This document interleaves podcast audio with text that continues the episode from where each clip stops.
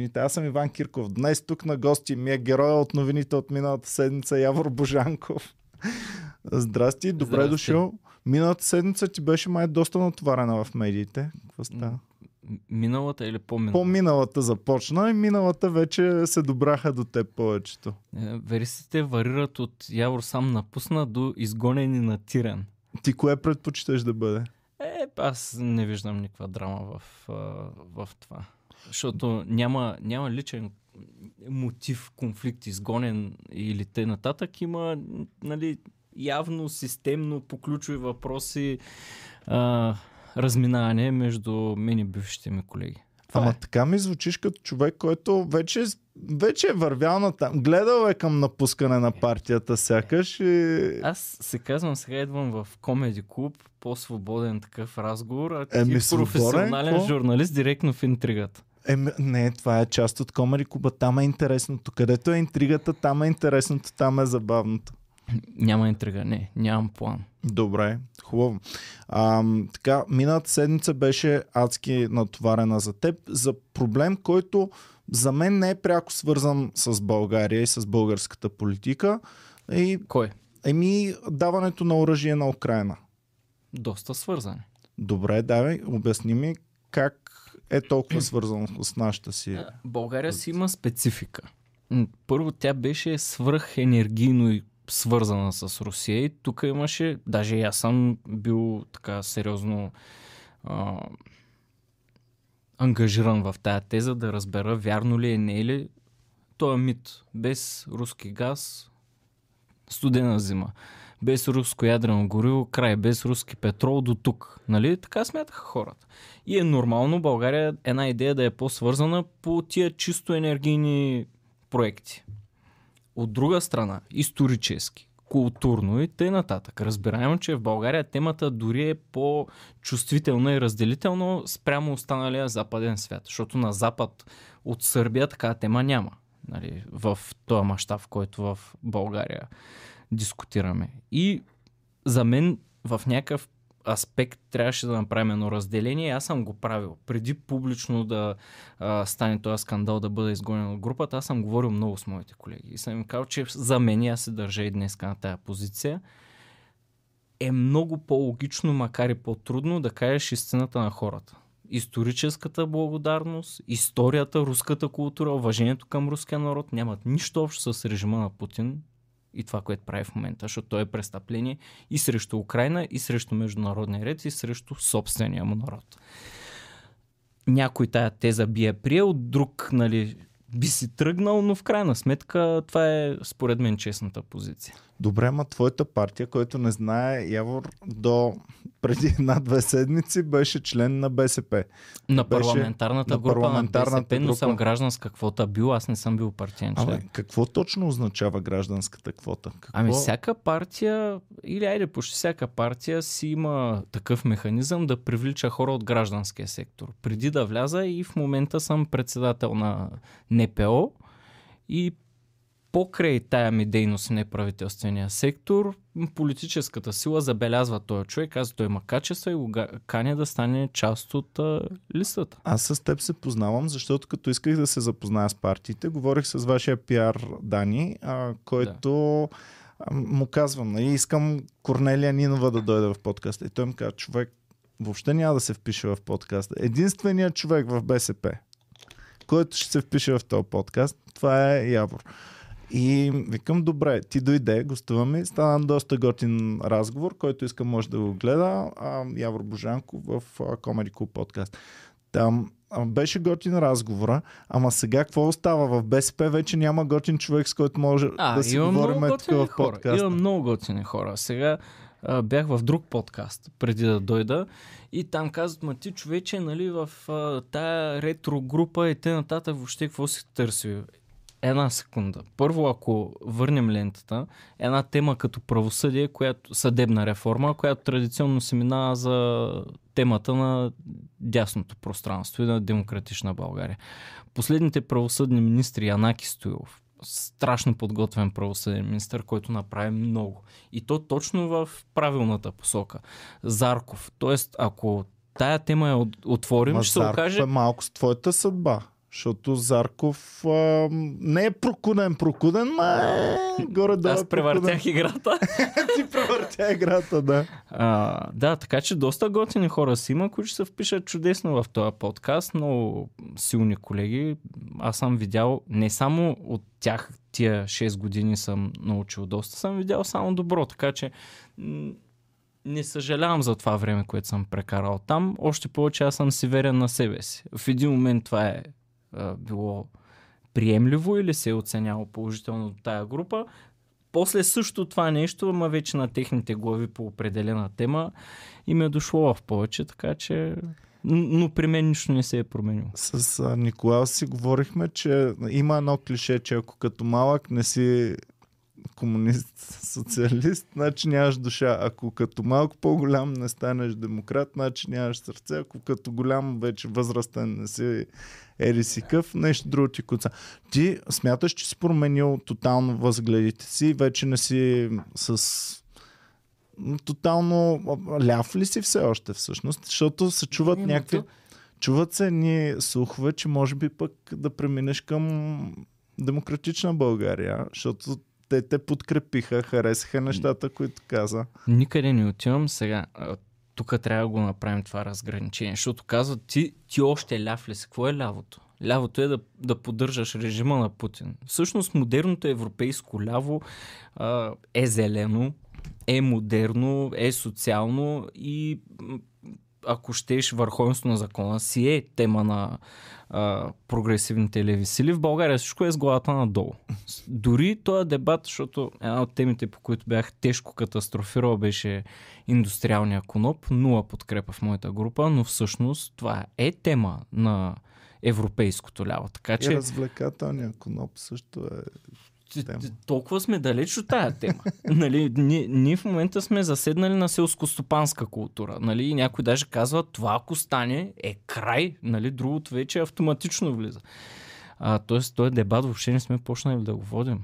След като в България нали, такъв ужас има, айде в част от хората, в политическата класа, защото при обществото го няма. Възрастните си я помнят културата, младите пък съвсем нямат проблем. Това е в политическата система.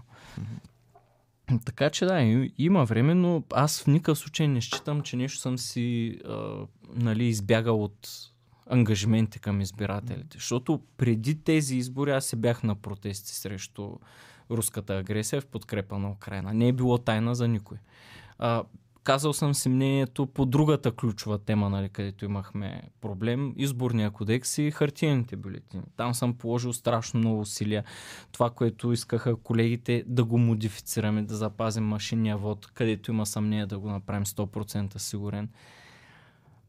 И без особен успех. Добре, ама това толкова големи проблеми ли са? Какви, какви са в момента действителните проблеми? Ти си един от хората в парламента, малко по-мислещи, малко по- разсъждаващи върху нещата, които се говорят, защото аз познавам и хора, които въобще даже не знаят, ако ги питаш днес за какво говорихме, ця... нямам представа човек, не знам, не ме питай такива неща. И има доста хора, които въобще не, не мислят върху това, което се случва. Ти си от по-мислещите. Кои според теб са най-важните неща, които трябва да се справят сега депутатите? И които не ги правят обаче? Колко на брой да изредя? Еми, едно, две, три, да, знам, е, до три добре. можем да броим. До три. До три. а, първото нещо, което ни е важно като държава и то е очевидното се усеща във въздуха е съдебната реформа. И то не съдебна реформа е тук някой друг да овладя съдебната система, генерално разделението на властите. Защото всяка държава, която функционира добре, устойчива демокрация, развита пазарна економика, има това разделение на власти. Ако една власт излезе от квадратчето, примерно изпълнителна или законодателна или съдебна, другата власт веднага въздейства и контролира. В България политическата система е абсолютно навсякъде. Превзела е медийното пространство, съдебната система и всичко зависи от политиката. Нали? Ставаме или колкото по-малко политика има в тия сектори, толкова по-добре.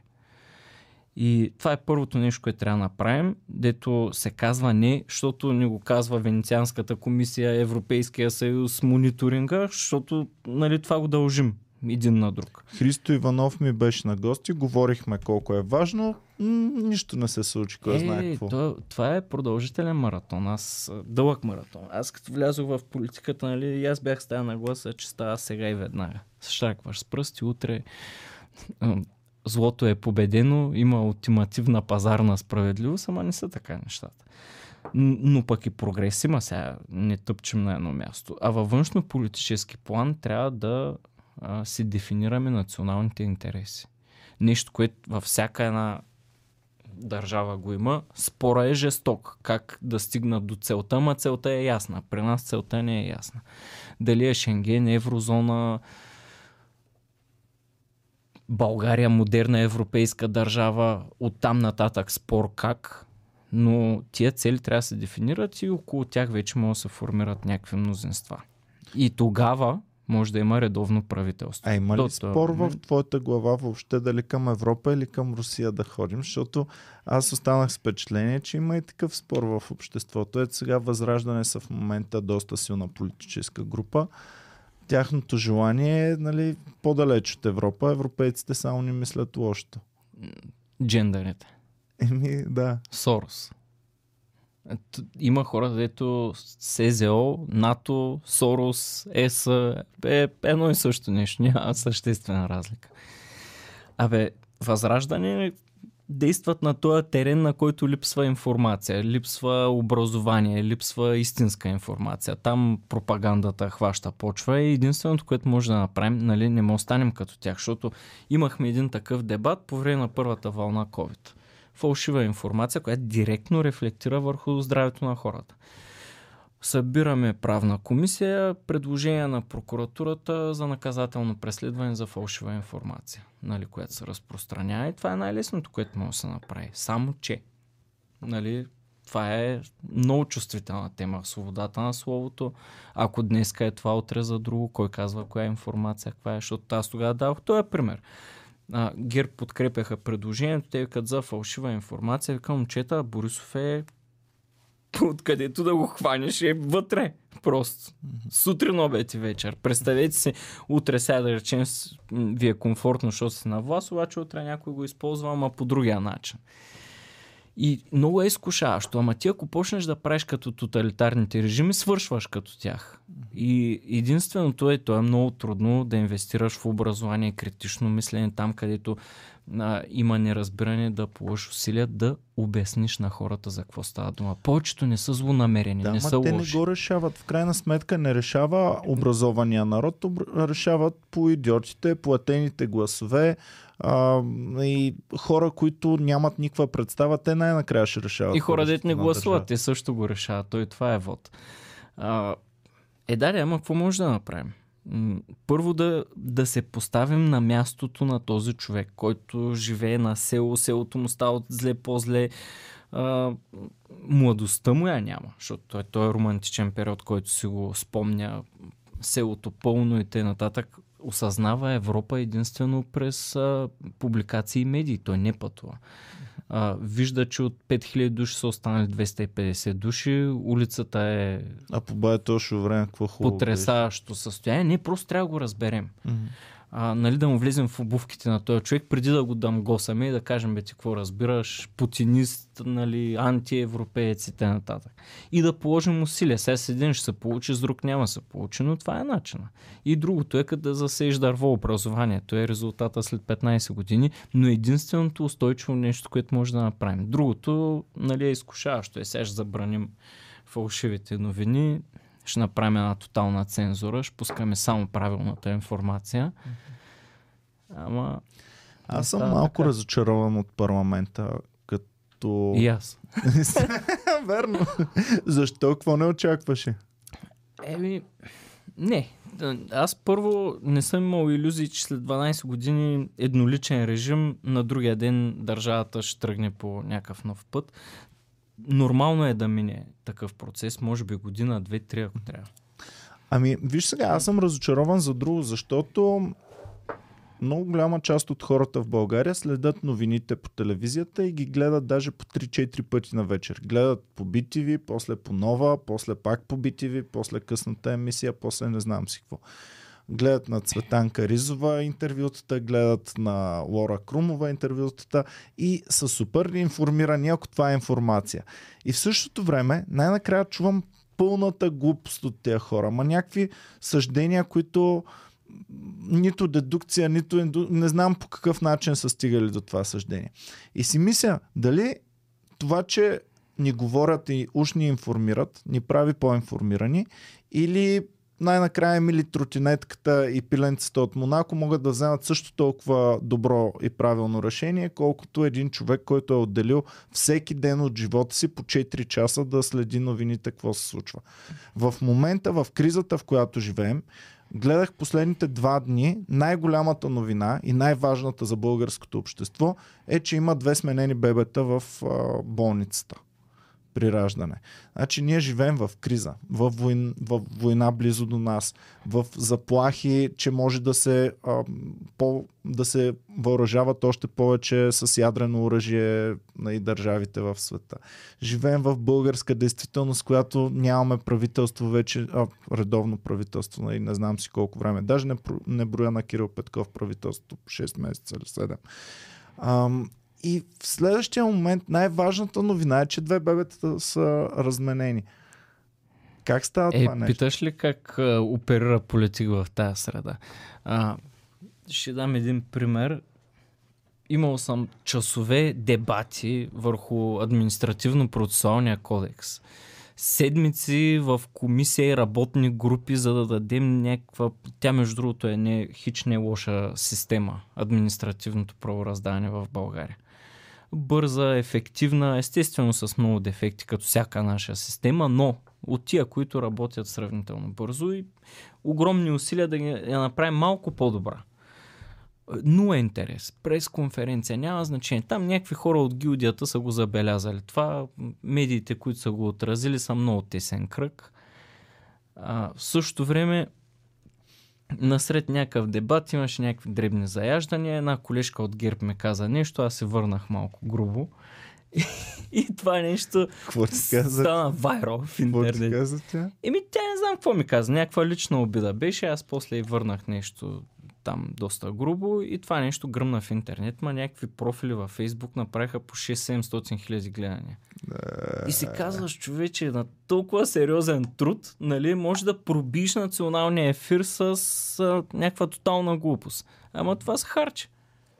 Еми, политиците почнаха да го използват. Да, и, Сега, и, нали, в крайна сметка ти се бориш в една политик. социална мрежа за внимание, като mm-hmm. политик, и виждаш, че прямо по-фолк изпълнител за нищо има повече аудитория, защото той е аудитория. Ти се бориш за вниманието на хората. Ти им казваш, че има такива и такива проблеми, те пък се борят за друго, но в крайна сметка се борят за вниманието на хората. Добре, и много... не, не е ли опасно, когато хора, които разбират това нещо, примерно Ицо Хазарта е човек, който знае как да печели вниманието на хората и ам, той може много лесно да използва това нещо. В... Ама го, виж пък той го използва за добро.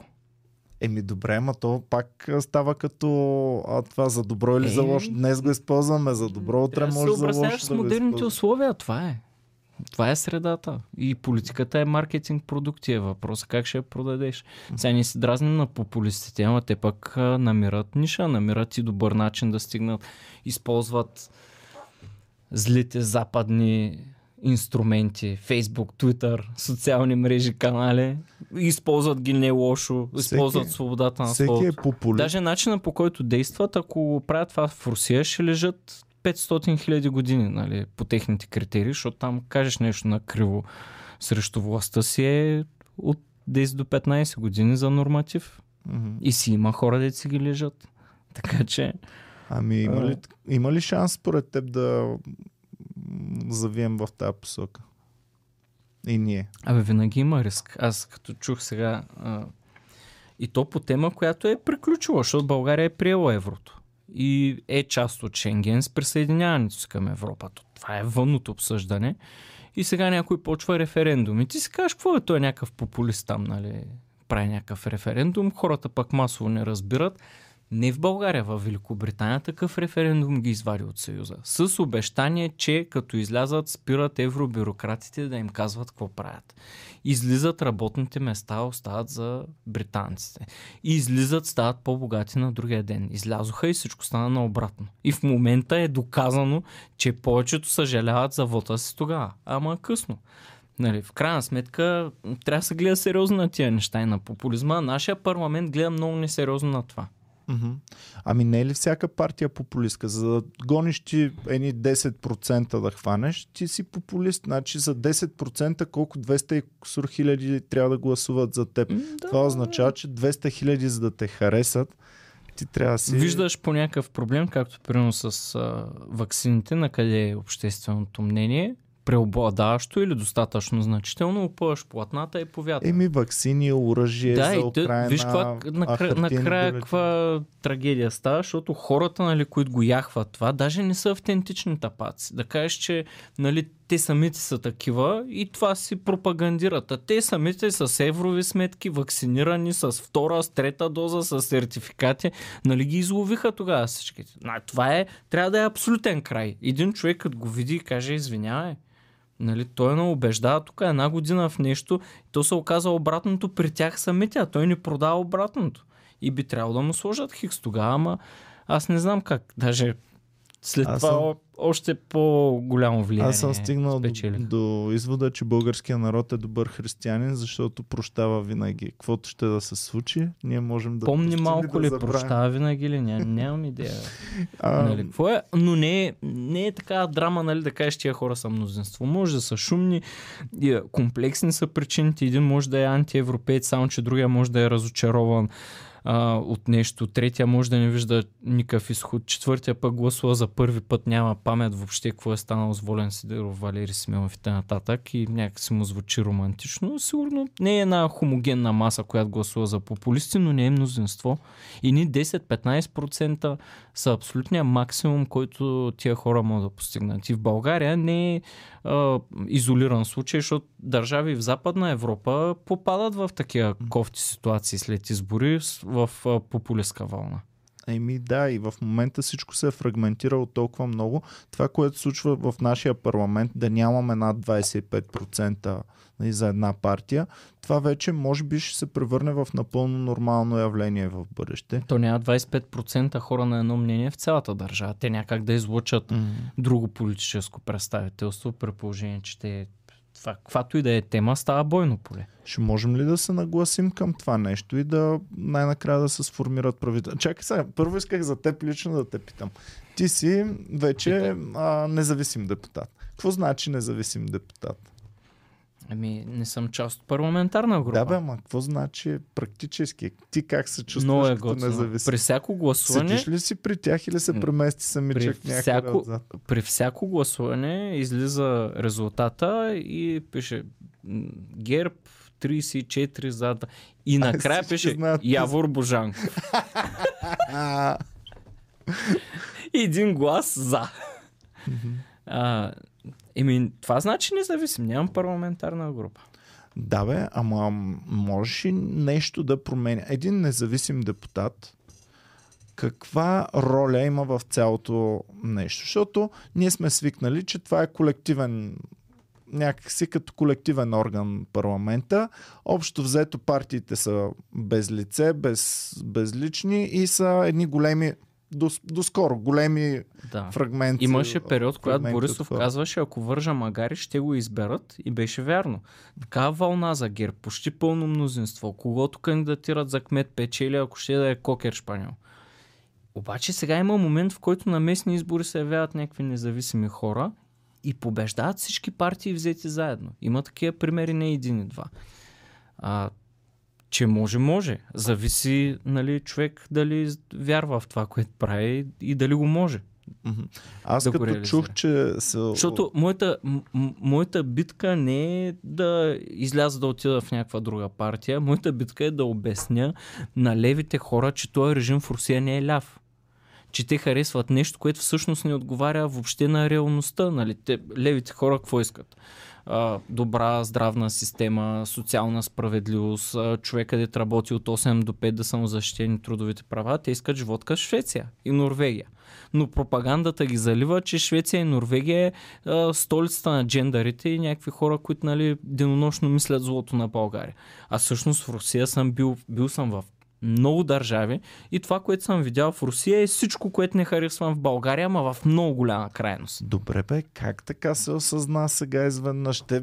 Корнелия Нинова не ги защитава от днес и от вчера руснаците и... Абе, беше много балансирана позицията. Аз когато влязох, черно на бяло, БСП имаше, защото си знам основните нали, там въпроси как са уредени, макар че не съм член на партията. За еврото БСП има най-професионално аргументираната позиция, що трябва да го приемем. И сега, като ни дойде на главата в зала, колегите казаха, бе, понеже го имат решението, взето там от най-върховния орган на партията черно на бял, казаха, бе, да, бе, за сме, ама не сега. Което е абсолютно също като за сме, ама не сме за. Добре, как е, как? как го обясняват е, това да нещо как. пред електората си? Пред... И защо не се, както ти каза, щом Всеки... ти правиш нещо непоследователно, някой трябва да го хване, било то медиа или какво, каквото и да било. Всеки е заградил. И народа, като види, Това че ти де- си непоследователен, трябва да, да си аут. Вече Това да много м- обидно звучи на еле- е- електората. Но всеки си е заградил едно квадратче и казва, е тук тия хора са настроени е така. Няма значение правилно грешно какво е. На всяка цена, нали, ще си браним територийката тук. И за мен е грешна стратегия. Аз пак се връщам на една история с а, Украина. Нали, обективната истина е, че държавата е нападната. Он е, си е взел решение, целият цивилизован свят, плюс Сърбия дори, нали, дето ги водят страхотни русофили. А, ти в един момент виждаш, ситуацията не е статична, тя отива от зле към по-зле. Вече имат градове без ток, жени и деца, де седят на 10 студено милиона души на чухме, минус че имали без 15 толкова градуса, обаче твоята позиция е от преди 9 месеца, една и съща.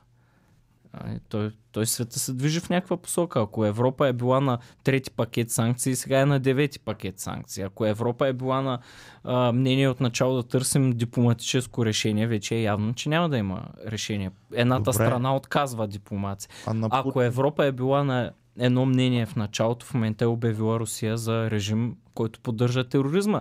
Ти не можеш да си тук някакъв а, остров, а, такъв самодостатъчен, да не си част от никакъв свят. И какъв е този страх да кажеш на хората, бе да, някои избиратели няма го харесват, ма ей, това е истината, бе.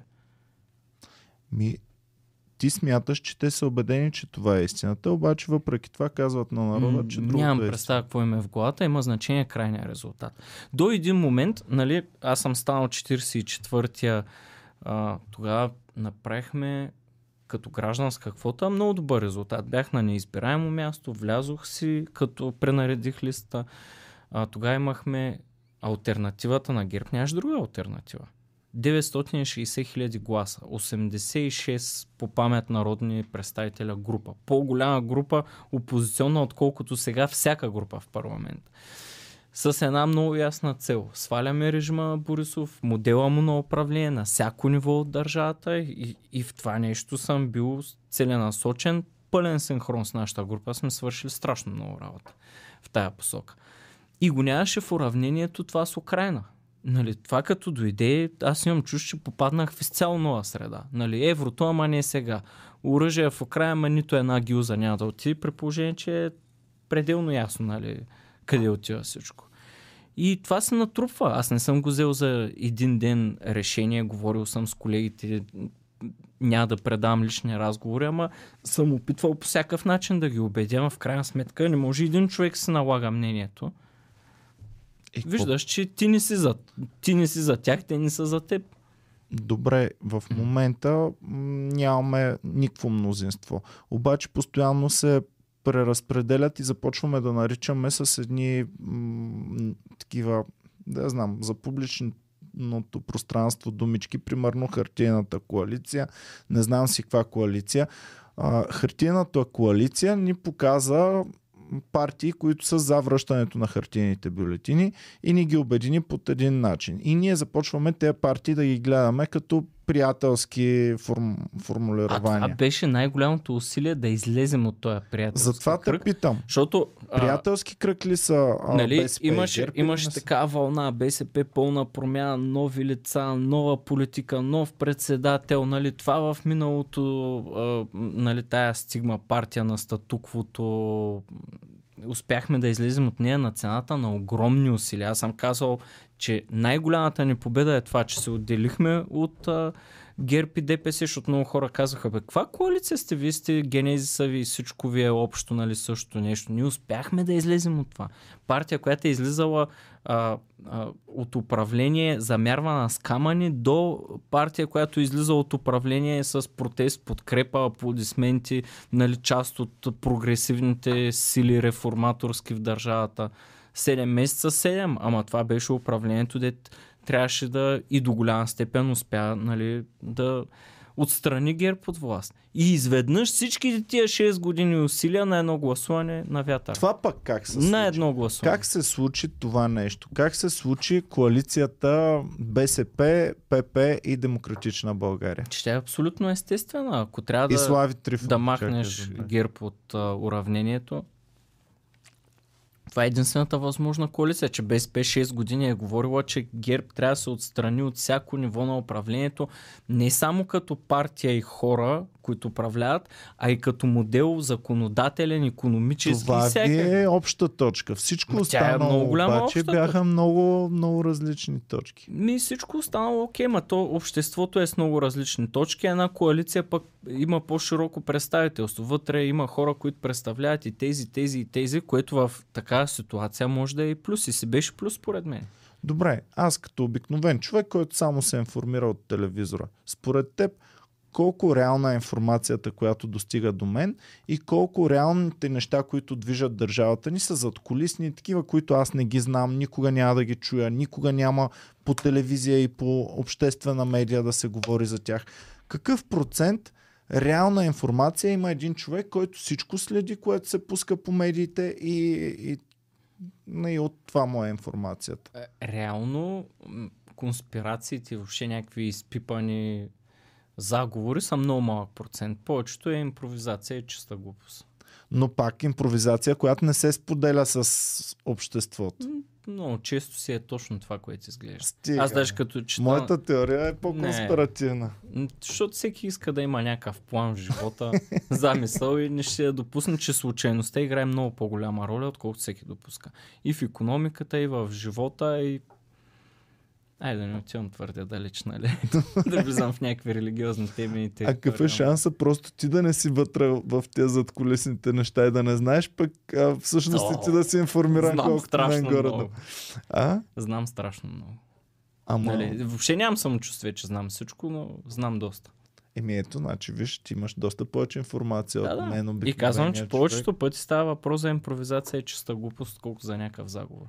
Ако има в България едно централизирано, доминиращо зад колисие, то щеше много давна да се е подредило кабинет. Какво иска то? Да си освои средства по фондове, строителство, магистрали. А ако зад колисието иска да няма Зад колисието кабинет, е абсолютно шах. Четвърти мандат, няма правителство. Те си... Има планове някакви, нали? Айде, имаше от кухнята с предното правителство, зад колисието искаше на... И това дет му викаме зад колисието е много условно казано. Няма единен център, има всякакви хора, които са едни срещу други всички. А, да си направи кабинет експертен с третия мандат на Слави. Това беше плана на нали, по-ретро силите в държавата, де ги водим зад колисием, че тя се срина на Слави. Групата, половината я напуснаха, тя се разпадна. Аз смятам, че те са си изпълнили перфектно Не, целта да няма техни- правителство Какво, ама техните половина. планове бяха да има някакво, ама нали, точно по мечтите на някой не става. Никой не му се реализират плановете в момента. И зад колисието е, дед викат, нали, в криза и те са си в криза. Те едно време какви неща измисляха. Идва монарх, той тук спасява България за 800 дни. Вълна, Борисов, той беше... Ти помниш ли Борисов как- какъв имидж имаше? Черен, черна шапка, пис, пистолет, Славия пистолети запасани на колана. Той беше като супергерой. Участваше в клипа на Това според мен е супер сценарий. Сега вече и при тях така импровизация. Явно А, са я стига, закъсали с кадрите, защото са им сценариите и те е страшно не слаби. мога така да ги подценявам аз. Добре, но въпреки това ми каза, че ето ти знаеш много повече, отколкото аз знам. Значи, Е, върви зна, за това, което работя, ама за това, прямо, което ти работиш, знам нула. Да, но за това, което ти работиш, вси, всяка вечер говорят по един час във всяка една от Да, и като телевизиите. чета анализи, наистина, нали си казвам, човек, който е образован, аналитичен, пише някакъв супер разумен анализ, но той е чиста глупост. Всъщност това, което става. Нали, изобщо няма така дълбочина. Тоест предлага. анализите дават логика на нещо, което няма Да, логика. предават дълбочина на ходовете, която не съществува. Това е най-най-най-честия случай. Добре, чичката пред блока, който супер много се е информирал и обяснява как точно ще се оправи България.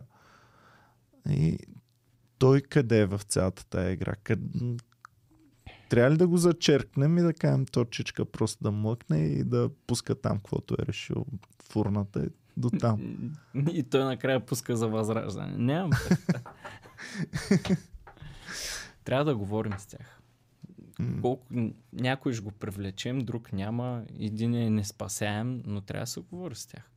Аз виждам, нали, този страх сега за еврото, приемаме еврото, губят спестянията, ти викаш, как но въобще такива теории, нали, да им обръщаш внимание. Ма тия хора са загубили няколко пъти спестянията. КТБ пред очите им е рухнала. Видяли са как в европейска България ограбиха банка посред бел ден. Прабаба ми с целите си спестявания можеха да си купят, да я знам, Да. тостер. Разбираш, на- така че ние трябва, е, тия хора имат основателен страх. Те не вярват на никой. И имат основание да не вярват на никой.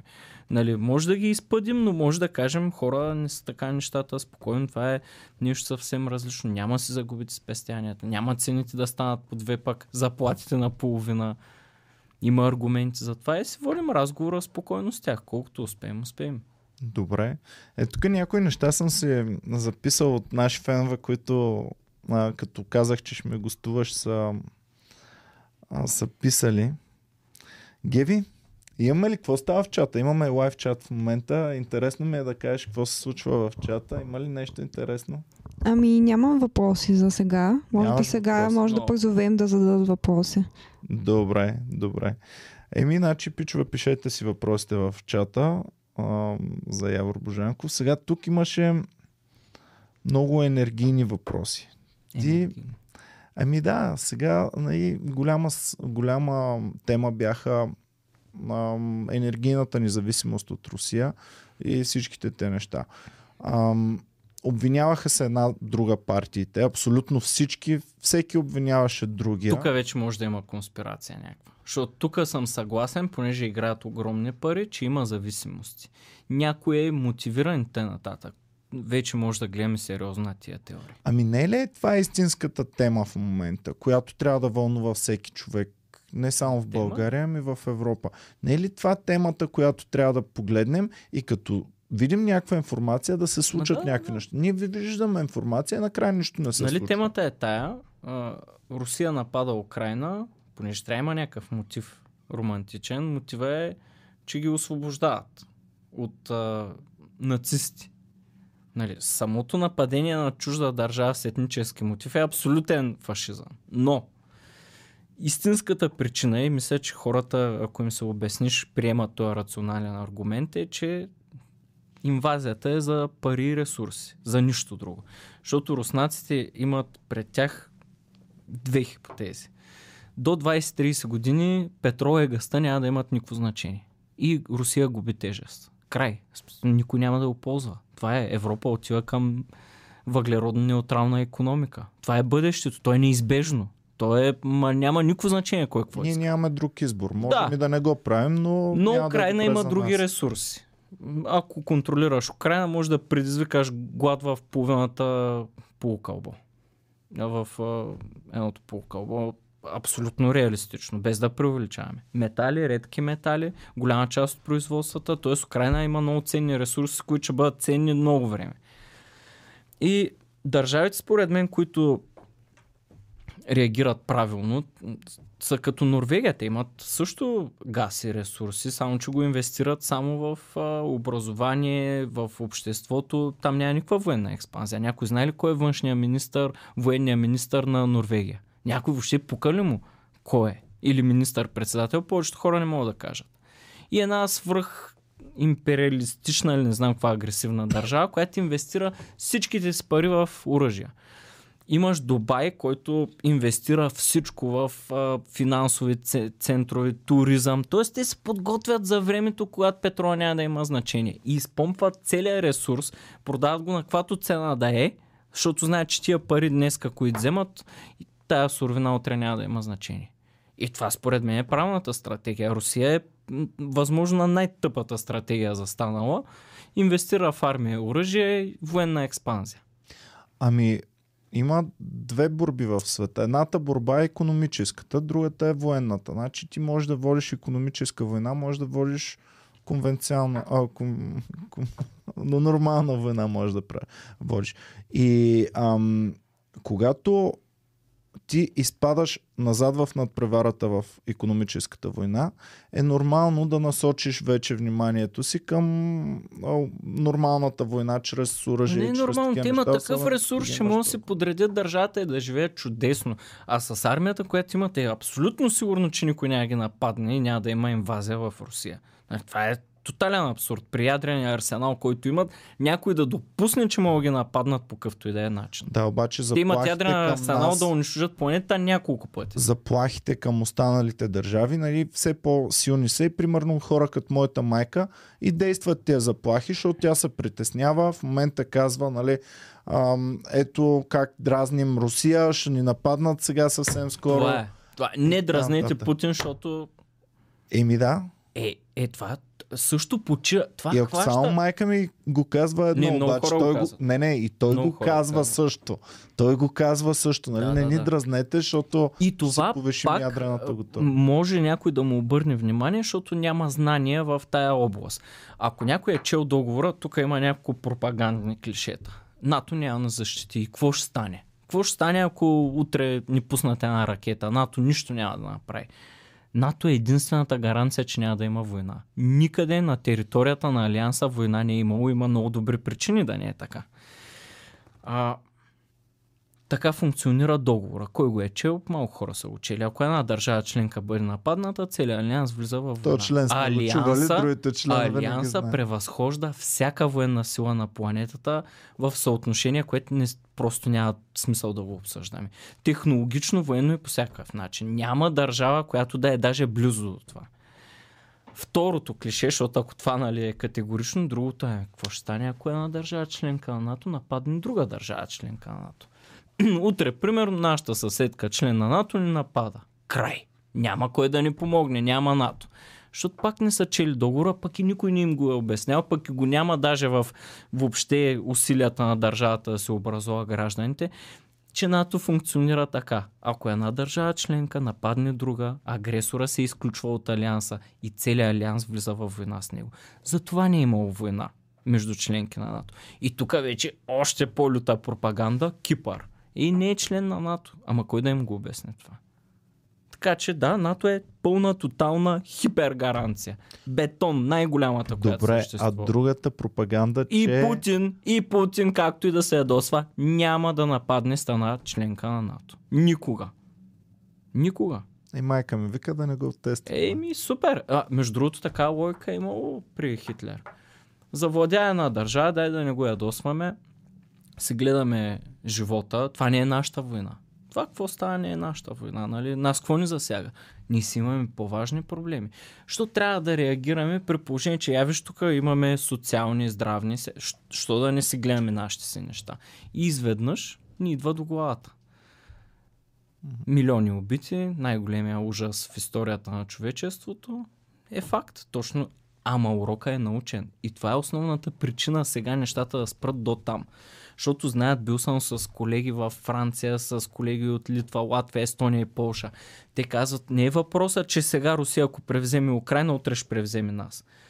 Това ще се случи, може би, не при нас, не при нашите деца, при нашите внуци, но ще се случи неизбежно. Няма да спре до там. И тия оръжия, дете сега ги пращат в Украина, ще си ги ползват при тях. Не случайно международната общност реагира. Развитите общества реагират когато има нарушение на обществения или международния ред, защото знаят, че ако не го направят, утре ще им е на главата. Това е като битовизма, който съм дал за пример. Някой би жена си на улицата ма това си е неговата жена. Бе. Нали, що да се меся в чуж конфликт?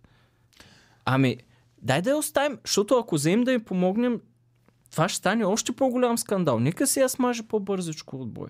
И да приключва. Още повече тя може да не е добра. Може тя да е направила нещо. Откъде знаем тая работа? Или я знаем със сигурност да си е прибила там от бой. И по-късно това насилие идва и ти чука на вратата на тебе или на децата ти неизбежно, защото насилника ще смаже и твоето дете от бой. Ама тогава, като реагираш, може да е късно. Затова от битово ниво, от най-низко до международно ниво се реагира на агресията. Добре, значи наистина си вътре в, в темата Русия-Украина. Наистина ти пука и наистина искаш по някакъв начин да, да вземем. Защото имам да, две момчета и знам къде искам да живеят и в какъв ред искам да живеят. Още повече, сега тук има тая тема. Много хора казват, е, добре, ами НАТО, ми нашия западен свят, ами като удари Либия, м- там какво, стана ли по-зле? Стана по-зле, абсолютно. А това, което го имаш там, че не беше редно, не беше. Ние помним какво стана с нашите медици в Либия. Нали, за, за какъв диктаторски. А какво стана в Ирак? Стана ли зле? Стана зле. А какво беше? Това беше един от най-бруталните диктатори в историята на човечеството. А в момента какво има в Иран? В Иран има жени, които ги обезглавяват за Добре, бе, нищо. как си вляза в БСП, бе, човек, с тези възгледи в такъв случай? Много ми е странно. Аз не съм бил член добре, на БСП. добре, добре, как си Нали бил от гражданската квота на? Супер спокойно. До сега. Добре. До Звучиш 7 ми като тотално демократична България. Ма то лявото не е недемократично, бе. Лявото не е тоталитарно. Лявото е най-либерално. Говорили сме си много, че демократична България са една доста, може би, Лява скрито лява пра- партия. Може би или голяма част от нещата, които защитават. Нали? М. Чухте как а, се възмущаваш на това новото ляво, което сега ще се сформира, което са най-старите муцуни. Супер ретро лявото. Моята приятелка Ултра Майя Манолова, а, кой още Татяна беше? Дончева, Татяна Дончева, Георги Парванов. Първанов, той пък не знам съвсем откъде Абе, това са хора с опит, които усещат вакуума, усещат, че нещо трябва да се случи, но законите на физиката са срещу тях. Нали? Те знаят, че това трябва да се случи, обаче не могат да го направят. То няма да се получи. Ма твърдо няма да се получи. Ти да не... И НДСВ. Да не направиш. Излиза. някакво ново ляво е такова. То се казва независим. Виж, че Независим. един брой. Като независим можеш на избори да влезеш в първо. Не, Какво системата да е така, че е близо до абсурда. Аха. Просто на теория да, на практика не. Сега какъв е шанса да има правителство? Защо се ба... Първо да започна от това. Защо първо кефш ли се на президента или не? В много отношения служебните кабинети от някакво изключение в Конституцията станаха правило и почнаха да действат безконтролно. Кадрово, неща, които въобще не им влизат в работата. И президента не го спря това. В това отношение не му са кефяни. Добре, в такъв случай казваме, че не му се кефиш на президента. Да, а, А, и между другото, прави когато той с това бавене на протести пред президентството и после обратното се случи в парламента, защото горе-долу същите сили атакуваха президентската институция и хората я защитиха не, защото той е президента, защото институцията е атакувана, когато събранието преживя същата атака, от другата страна на улицата нямаше абсолютно никаква реакция. Да не кажа, че беше и кофти реакция. Добре, какво се случва? Какво прави президента? Защо ни бави? До кога ще бави този парламент да Сега в момента има това правителство логика, негово защото има толкова забавено законодателство. Плана за възстановяване, по а, съдебната система. Вие няма да ги Те, са готови проблеми. законопроекти, ами не приемат се разни неща и то не е малко. Не малко неща. И Тъй, че повече, Има повече се притеснявам, има- какво се приема. Не, не. Когато няма, е, даже в България е най-добре да няма монопол върху властта. Най-притеснително е това, което беше при Борисов. Няма изпълнителна, няма законодателна, няма съдебна власт. Борисов, според настроението, аз давам. На този съм казал 50 милиона. Но не съм казал, е, все едно ги вади от Е, това беше. Добре, ма и каквото е каже той, това се гласуваше в събранието. То нямаше никакво значение кой какво мисли. Там опозицията няма мнозинство, мнозинството няма никакво мнение. Борисов казва, звъни. Това беше. Не е ли всеки така? Сега като Сега е управлявахте така. коалицията... Сега като няма мнозинство, трябва да разговарят помежду си. Сега е вярно, че това деца е оформило като мнозинство не е много яко. А Ама... докато се разбирахте с Слави и с това си вървеше също. Каквото решат а, Кирил Петков и Асен Василев си Да, ставаше. да, и на моменти не беше много правилно. Също. М. Също. Сега пък президента нали, управлява еднолично от колко време вече. Значи, ам, това последното му правителство ще продължи колкото две-три а, служебни правителства горе-долу. Защото то вече е извървяло път колкото горе-долу едно цяло служебно правителство. Колко време е от последните избори? Сумарно не, не съм смятал. Ми, доста време. Поне два месеца са минали със сигурност. Геви, знаем ли колко минаха от последното? Октомври, ноември, сега Да, е декември. не, Три има- месеца може Има да всъщност и роля в тая цялата ситуация, защото а, имаше ни избори, той каза, трябва да се гласува тук за новите. Трябва да подкрепим, ако има повече хора като това е супер, то пък после става нещо и той вика, направих грешка, нали? Отричам се. Това дед го направих. Става дума за Кирил Петков, защото той си беше това, той от тая вълна дойде на служебния кабинет Чакай, на Кирил доверието. Петков, Стефан Янев. Стефан Янев.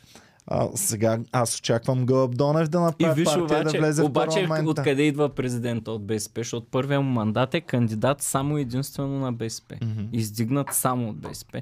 Тоест сега той е управлява, не е управлява, но в дъното на всичко.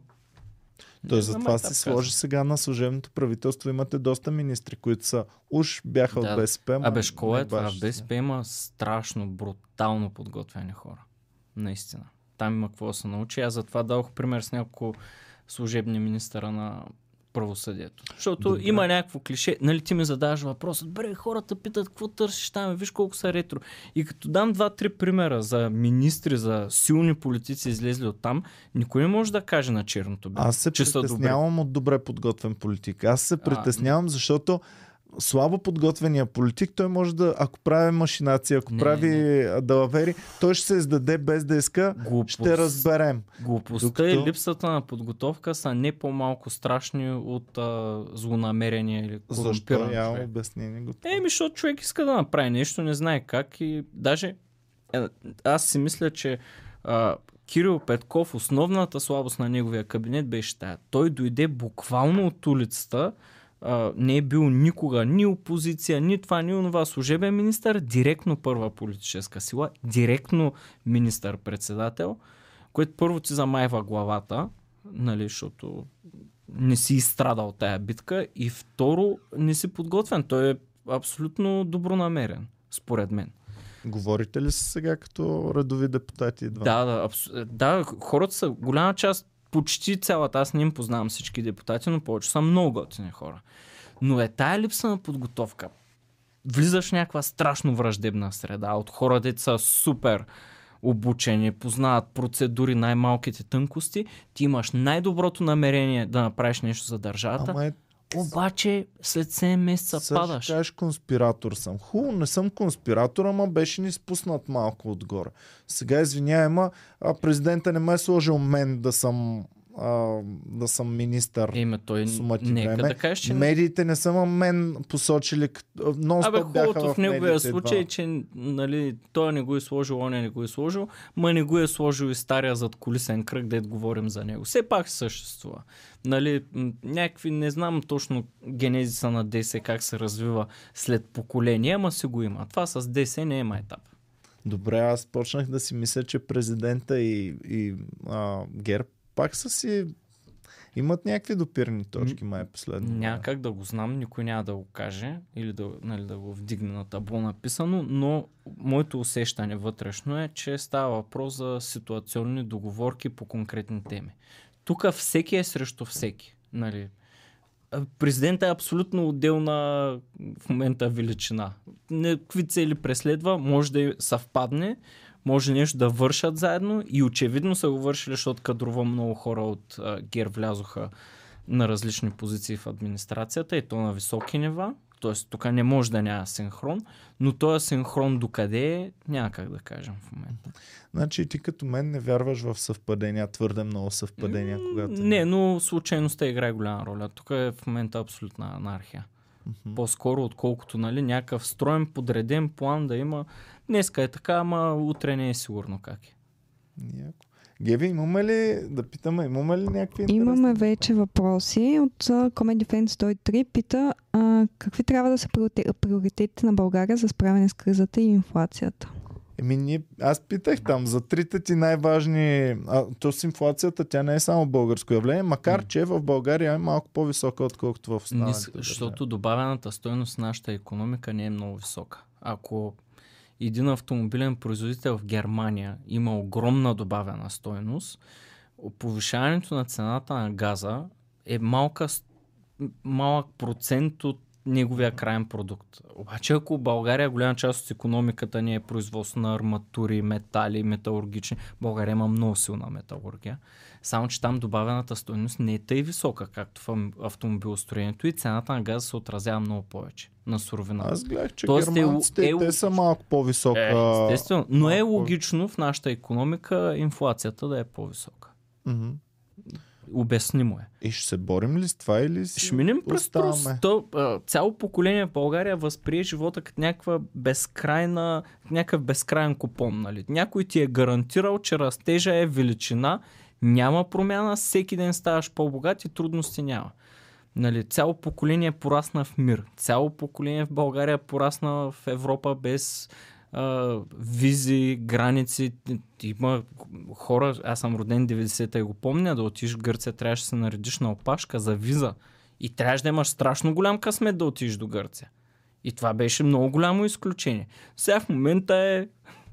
Виждаш събота, неделя, хората си ходят в Гърция, си го приемат за съвсем Добре, нормално. инфлацията ще Деня- се борим ли с нея или Де- ще оставим да Деня се- на Европа трябва всъщност да е ден без Европа. Затваряш граници, визи, няма роуминг, да говориш по телефона, строя една заплата като, нали, за две минути, да видят колко е гадно всъщност да живееш в е този свят, дет националисти искат. Е супер гадно. Знаеш колко Това хора трябва да е въобще не излизат от България и не са излизали никога? Е, това са хора, де сигурно им звучи примамливо. Но, а, какво ще стане с инфлацията? Ще минем през този труден период. Няма да е Ще катастрофален. се борим ли с нея? Всъщност- Ще се мъчим ли нещо Всъщност да е правим? нормално, когато на 200 км се води война, основни суровини. То не, България не е била толкова закачена за някои неща към Русия, колкото към Украина. Украина е супер голям пазар.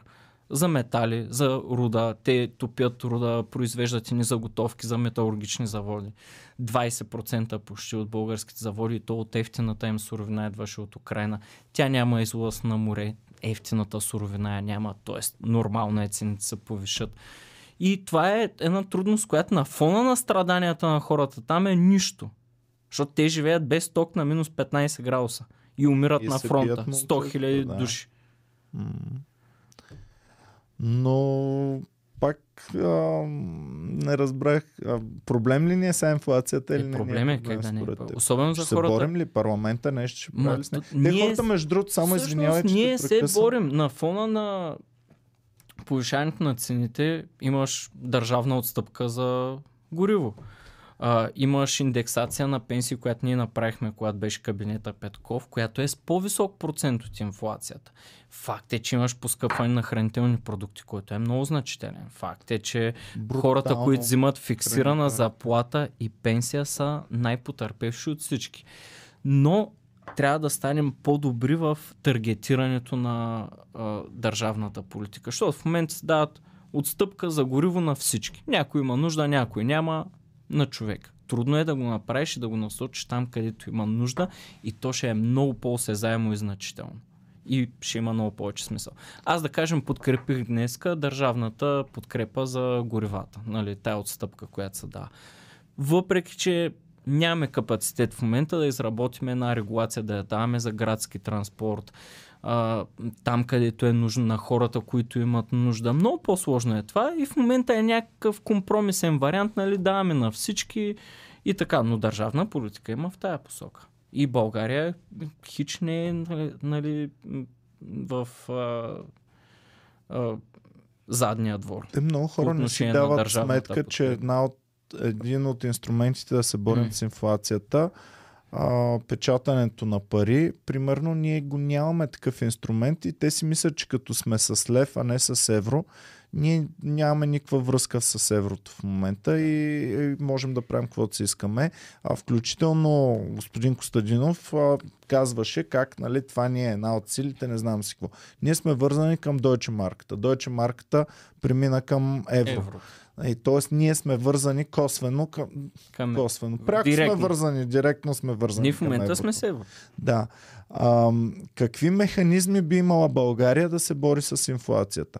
По-малко, а, значи, ние се скъсахме от държавно преразпределяне на средства, като примерно Да, по време на лихвите пандемията- По кре... Лихвите, за да охлади този процес, се вдигат лихви по кредити, но пък намаля економическата активност по този начин. Но пък се хвърлят страшно много пари, се преразпределят от държавата, които нали, помощи за всяко нещо. Примерно, инфлацията беше предизвестена момента от по- помощите по време Само на пандемията. транш по план за възстановяване и устойчивост 2,4 милиарда вече са отпуснати. Това са пари, които България до преди няколко десетилетия целият брутен продукт е бил, а, да се казва, няколко милиарда. 8. В момента само по този план за един месец са влезли 2,4 милиарда евро. Нали, за какво говорим? Нашия проблем е, че все пак, въпреки създаването на някаква средна класа, все пак има супер богати, има много хора, които са под линията на бедността. Иначе, ако върнем лента назад в времената, която има визии т.н., а, тук доходите са били толкова потрясаващо мизерни, че западният стандарт е бил десетки пъти по-висок. Разликата в а, а, заплати и цени. Една заплата в България средна се равнява на 40-50 долара 90-те години. Така беше. Да. Е, в момента разликата въобще не е така. Разликата може да е по две. Нали, може да е два пъти, ама не е 20 пъти. А, е по три. Защото беше 20 пъти. От 90-та до сега брутният продукт се е увеличил над 650% в България. Нали, това е потрясаващо голям резултат. Притеснителното е обаче, че изоставаме от последните в Европа. Влязохме на едно ниво в Румъния, даже бяхме малко сърдити, че сме заедно с Румъния, защото гледахме на тях като на по-изостанала държава. В момента те са значително пред нас. Ако брутният продукт на глава от населението в Сърбия, разликата от Сърбия до България е значителен, ние имаме доста по-висок продукт, разликата вече от България до Румъния е също толкова голяма. Добре, Тоест, ние гражданите какво да правим, за да се пром- променя това нещо? Какво да, какъв натиск могат гражданите да упражняват върху вас, народните представители, а пък вие върху управлението? Те, те го правят, върху- за съжаление, някакси съпротивителните сили, която има а, проблем са в София и концентрирани сред твърде малко хора. Логиката, аз не знам нали, що е така, в София това е погром над изборния кодекс, веднага реакция. Хиляди на улицата, ма в София на центъра. Тия хора не протестират за цени, пари, за хляб, те протестират за справедливост. В други градове в България, което е много по-бедно и стандарта е много по-различен от София, няма протести. Нямам обяснение какво е това. Там би трябвало да е най-голямото недоволство. Тоест, нали, като си видят инфраструктурата, доходите, заплатите, почти два пъти разлика с София. И там няма такова недоволство. Тия хора трябва да се събудят, може би. Добре, чакай, че имаме един проблем и то е да говорим верни неща, които обаче не са свързани с това, което тръгнахме да говорим. Дай, Геви, само какво беше попитал Комери Фен, още веднъж да видим. Как, какви трябва да са приоритетите на България за справяне с кризата и инфлацията? Също им е интересно. Кризата е инфлацията. Според мен за инфлацията нямаме кой знае какво да направим. Е, има банковите инструменти, те си вървят, ма най-вече тия пари, които идват и говорим, че са огромни, ама голямата тема е начина по който се инвестират в България. Защото някои хора са евроскептици, защото никога не са видели тия пари от Европа. Някой кмет си е купил къща за гости и те са видели, че някой кмет има супер яка къща за гости. Ама какво са видели те от Дори това? косвено, то кмет, дето си е купил къща за гости, той е наел нали, хора от селото да я строят. А, сл- купил да, от е, магазина окей, окей, но е тухли, много не малък знам си ефект. какво. Въпросът е сега, по плана за възстановяване влизат над 300 милиона само в ЖП инфраструктура, само за три гари. Горна Оряховица, Варна, Русе. Това са огромни инвестиции. Само, че как ще си ги инвестираме, вече не е проблем на европейския данъкоплатец. Добре, кой ще следи? Прокуратурата ли трябва да следи постоянно? Цялото общество не си ли изградим някаква... Ето обществото не... постоянно пропещява, че сме открили тук проблема, открили сме там проблема и след една седмица сме Еми тогава, обще, защото много хора казват, бе, кой ме е питал за това, кой ме е питал? Пита се на избори. И когато отидеш и след 12 години Борисов, три пъти Слави Трифонов, накрая пак направиш първа сила Борисов, аз пък съм се отказал. Аз казвам всичките са ние същи. Какво да правим? Как да Много е вярвам, опасно че не сте ние същи? Не, е, не. Е, Добре, ми... Не. Е, не. Добре, съдебна реформа, съдебна реформа. Аз ти казах пак. Христо Иванов бяхме тук колко пъти? Два Е, или добре, три пъти ми е но Христо с- Иванов. Това мнозинство, което не даваха хората, успяхме да направим това, което прави обикновено Народно събрание. Закриване на спецсъдилищата, почнахме, в момента правим опити и те продължават да реформираме КПКОМПИ, но съдебна реформа, значи промяна на архитектурата на ВС, промяна на съдебната система на ниво конституция, промяна в конституцията. Това е две трети мнозинство. Продължава. Народът не е давал мандат на две трети мнозинство няма в да Народното даде. събрание. Аз Ако не смятам- даде, ако не даде, ще си живее Аз с... смятам, че тези правила. времената, времената на промяна на Конституцията са отминали. Едно време се е променяла Не, Конституцията, в днешно време точно как ще я променим времена вече? идват. Ма как ще я променим? Как ще се съберат честни? Защото аз вярвам, че могат да се съ- съберат две трети Първо- нечестни Първо, хора, не ама трябва честни. да отричаме на никой а, правото да си промени позицията и някой, който е дъмгосан там, че не е честен, да стане честен. А, ще дам един пример. А, мисля, че Слави Трифонов беше станал първа или втора сила. Нямам спомен, ма голяма вълна. Всичко живо гледаше Народното събрание. Няма реалити, нищо. Това беше, ма такава еуфория, така енергия Помня го, имаше щом ние се Да, включихме нали, тогава. Пада ме- от власт. И тогава, кои казват, са най, нали, партиите на статуквото, БСП, ДПС, ГЕРБ пък тотално в изолация. И ДПС всъщност обявиха от трибуната, си казаха, ние сме за новите партии. Абсолютно. Ама всички казаха, не, не, не, не, къш, къш, къш, къш. Тук, нали, вие сте там от тия ретро. БСП Слави Трифон каза, тия са на статуквото, нали, чао. ДПС даваха много сериозни сигнали, че са готови и ако тогава ги беше сметнал някой, нали, какво са плюс ДПС, че те правят конституционно мнозинство от две трети. Е, те. ДПС, нали? Уж все така само си говорят, а пък в крайна сметка не са за новите. Аз въобще не съм убеден, че те няма участват в нещо такова. И не са готови на нещо такова. Абсолютно не съм Мислиш, ли, убеден. че може да има правителство сега с втория мандат? С Който втория трябваше да бъде връчен, Не, що не. е връчен все нито още втория, втори нито с третия мандат ще има правителство. Но, но, а, ако има правителство, окей, нали, няма лошо, но малко вероятно. Но все пак не трябва да се отрича възможността на никой. Даже Борисов, защото те казват, той ГЕРБ не искат съдебна реформа, Борисов твърдо дава всички сигнали, че не ще е съдебна реформа. Обаче, ако той утре каже, нашата група ще участва, ще направи такива, такива реформи, какво ще правим? Ще ги връщаме. Ще кажем, няма, вие нямате право да правите съдебни реформи. Въпросът е, че те ни дават сигнали, че го искат. Ми... То при това положение няма как да се Е, случат. тогава трябва да постигнем съгласие помежду си. Никой не може да наделей. Тая ситуация е и лоша, но и дава много възможности. Защото такова не е обществото. Ние не можем се понасяме един друг на базово битово ниво, на улицата, в магазина, в входа. Събрание на входа всъщност е микромащаб на това, което става в Народното събрание. Аз съм бил на такива събрания и, и мога да кажа, че общи принципи движат и събранието на входа е Народно събрание. Бях на последния етаж в една кооперация с жена ми в Велико Търново. Покрива протеч, събрание на входа, тия деца на долните етажи не искат да плащат. Еми, Общ е покрив. плащат.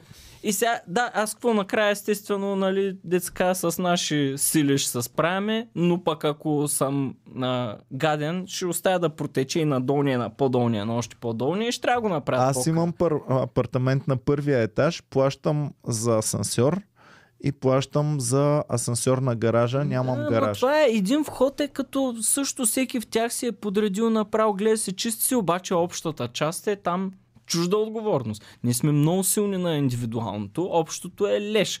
Входа мръсен, отпред тротуара, е, добре, разбит. Ама те неща няма да се оправят за Ама мен, не, за те теб неща, или за нашите те деца. Няма да се оправят. неща, защото сега като бях в а, щатите, там където те са супер пренавити, твърде любезни, ние сме открито враждебни един с друг. И, и това е. Народно събрание е микромащаба на нацията. Каквито хора има в държавата, такива хора са. Добре. Избирателя винаги на избори, особено откакто аз съм вътре, казва гласувахме за това, той ни разочарова. Чакаме еди си кой да ни оправи. Той ни... никога не му минава през акъла да каже разочарован съм от себе си, какво направих на тия избори, как гласувах. Аз си казах от себе си. Да. И си казах, а, гласувах тъпо, дай няма да ето. гласувам. Е, няма значи- да гласувам значи другите тия еволюираме. еволюираме към негласуване. Ма всички Че- еволюираме. Ам, сега, говорихме за как ще се справим с инфлацията, май няма да се справим. Но как ще се справим с кризата и каква е главната криза в момента в България? На какво е кризата? Дали ни е политическа кризата? Дали, дали по-главното е економическата криза? В каква Вижте, криза сме не, в много условно, значи, боравим свободно нали, с тия термини. Криза значи рецесия. Значи отрицателен економически раздел прямо минус 5% в економиката. Това е криза. Миналата година имаме 7,2%. При колко инфлация? Това е след инфлация. А след Това инфлация? е над 22%, Е, браво на нас. 7 и нещо над инфлацията. Това не, е, не може да му кажеш, нали, криза. А, ама много пари бяха наляти миналата година. Е, Е, няма да са нищото. малко наляти и следващите години. Тоест, тук да говорим за някакъв апокалипсис в економиката няма да стане. Добре. Няма да се случи. А, имаме се вътрешно-политическа криза. Тя си е криза на нашето общество. Трябва да намерим някакъв начин да живеем заедно. Някой нов няма ли да дойде? Трябва сега? да си дефинираме външно-политическите цели. Гледал съм британски парламент, френски, там също има страшни, страшна колизия в, в партиите, примерно в а, а, Европа си е нормално за всяка демокрация. В Штатите е брутално. Нали, противопоставянето демокрация и републиканци е много крайно. Обаче е много крайно как ще се постигат целите. Целта е от, отвъд всяко съмнение. Каква е? Ние нямаме съгласие базово, каква ни е целта навън. Нали? Шенген е ясно, че само плюсове. Там няма нито един минус.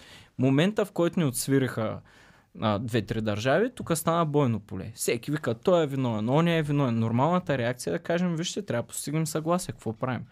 А, румънците имат някакъв, а, някаква стратегия, те казват няма да повече туристи да ходят в Холандия или това ще направим. Това имат някакъв твърд отговор. Може да е дипломатичен, може да е твърд, може да е стратегия дългосрочна. Тук има бойно поле. Всички прокурора вика политици са виновни, политици викат той е виновен, защото няма борба с корупцията, президента вика всички са виновни, всички викат президента не става, служебните А са виновни. отговаряме ли реално Е, на Шенген? на отговаря, условията? отговаряме на условията. Те имат вътрешно-политически проблеми, може да имат някакъв и економически, економическа лойка, но има все пак част от всичко, че е факт, че тук има корупция, е факт, че и на границата, нали, след всички тия скандали с капитан Андреево и така нататък, няма как да си затворим очите, че имаме проблем. И може би не е една причина, може да са 4-5 комплексни, но трябва да имаме стратегия как ще ги решим. Ще водим дипломация, ще си решим вътрешните проблеми и до година, в края на годината, вече сме в Шенген, от което ще спечелим всички. Добре, а Е, правите ли нещо, примерно, с капитан Андреево? Какво направиха в парла... Какво направихте в парламента? Скандала е огромен. Ето е скандала кабинета Петков направи много бе. И между другото кабинета Петков, тогава Министерство на земеделието беше Министерство на БСП, защото сега има някакво впечатление, че само едните направили нещо, другите не. Целият кабинет с колективни усилия направи немислимото. 20 Май ще- години никой не беше работил към ПП следващите избори. все пак е. Айде бе, айде се стига, кажи да. Не, не, не. Добре. Сега като похвалиш някой, май ще бъдеш там. Еми, то така. Няма, не. Аз така съм се научил да разчитам на политиците сигналите. М. Ако съвсем лекичко нещо добро, Да. значи там има Е, аз сближаване. това с последния сигнал, дет а, го дадох, никой не вярваше, че ще го дам. Нали? Еми, не. не. Защото той е реалистично, да приключи с политиката още тогава. Мгм. И по принцип на тая дисциплина, която не ми понася много, че гласуваш, правиш само какво ти кажат, е точно по този страх, че ти можеш да приключиш след това.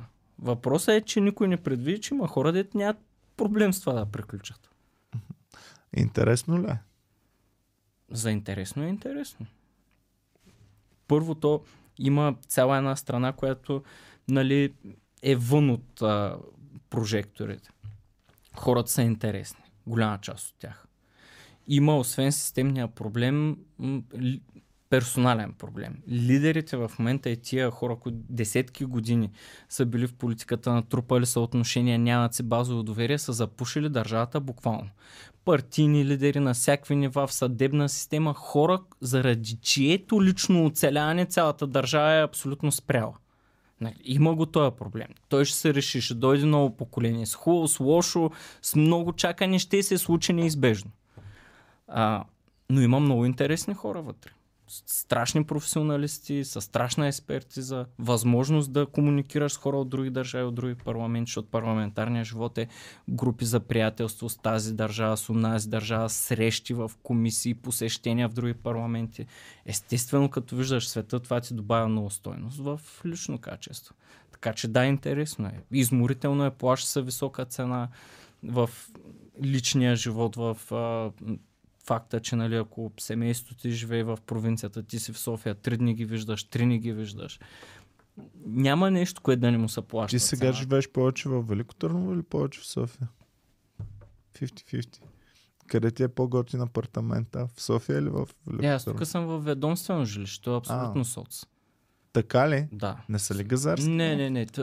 А, всичкият този популизъм с а, привилегиите на народните представители е абсолютен мит. Са е, пълни глупости. Значи, Народното събрание има, те си мислят, че имаш личен шофьор. Има една кола, която се пада на не знам колко хора, която е абсолютно на не знам колко километра. А, жилищата са на различни места в София, панелни, абсолютно соца. Панелни Там... жилища? Панелни са, да. Стига, бе. Е, Но това е, да. Е, този популизъм Искам го да има, нали, всеки, който дойде, ка... ма той и аз докато си бях в БСП групата, много пъти сме залетали по това. Ще намалим заплатите на народните представители. Като ги направиш от 5 на 3000 ля, и държавата ще излети нагоре.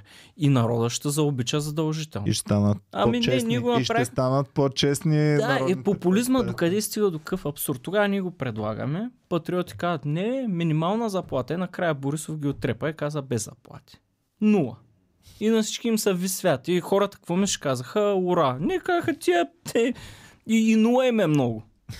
И така, нищо не стана. Страхотна простотия. Вместо да даваш качество на хората и да им спечелиш и доверието, ти с някакви ефтини номера. Това може, е с изборния кодекс. Може който народен представител прави лавери и с властта се в... обого... Такова да плаща 10% комисионна на... В основата на е, е тази история с изборния кодекс е това. Е, доверието ерозира, губиш гласове и викаш сега ще направим една хватка в изборния кодекс и ще дигнем и с колко гласа. Нямаш, срутиш цялата държава с себе си. Добре, аз от твоите думи оставам с впечатление, че не сме в криза в момента в България. Е, в абсолютно всякаква криза сме, ама не трябва да драматизираме, че сме в безисходно положение в нали, страхотна драма. Има различни измерения. Тук в България имаш относително свобода да си изразяваш мнението. Ако си в Беларус, ще си изразиш мнението и ще изчезнеш физически. В Русия ще го изразиш и лежиш 15 години. Сега, да, не, да не казваме, че нали, Какво да правим, България... за да продължим да можем да си изразяваме мнението? Какво Всеки да... дневни усилия. Това не е битка, която ще спечелим. Никога не я спечелим. Всеки ден ще водим борба. С кого? То, като Ма не знаеш всеки, кого включително в себе си. То злото дреме във всеки, включително и в нас. Добре, пак станахме по-абстрактни. Геви, да питаме дали имаме други въпроси. Геви, ами, имаме ли в чата нещо? имаме скептици относно еврото. Искат да бъдат убедени защо няма да изгубим спестяванията си. Накратко ако, няма ако ги приемем еврото ли? Да. А, първо, сега има едно, един страх, че при при, нали, ние, ние сме заковани в момента с да. курс към еврото. Но при приемането на еврото ще, ще бъдем разковани. разковани в Не, първо няма стане. период. 44-я парламент има решение с, с единодушие, че България ще се присъедини към еврозоната само при фиксирания При сега фиксирания курс. сега курс. Иначе няма да го направим. Добре, нека те скептици пишат при това положение, що ме фиксиран курса към който ще се присъединим, защо се притесняват, че ще... Какво от инфлация ли се притесняват по-голямо? Да знам, както да е. Други някакви по-съществени въпроси и неща? Другите въпроси са за БСП, не съм сигурна. Може... обидни ли са? Айде, ако са обидни, няма да не, ги не са обидни. А, Няма да обиждаме гостите. не, не са обидни, просто за а, какво е мнението му за това, че БСП отбелязва 9 септември. А, да. Провокативни са въпросите. Да, да видим сега. Но в крайна сметка, тя тая соцносталгия, аз мисля, че е причината за постоянно намалящи избиратели. Защото не може да си фиксиран само върху една група от тях. Това ще отблъсне всички други. Или ако си фиксиран, окей, те ще бъдат някаква маса, която ще позволява да влизаш в Народното събрание, но няма да привлечеш никой друг. То базика Ако- беше, че сега ако- по COVID да се измрели а, избирателите. Е, сега на то не е смешно това.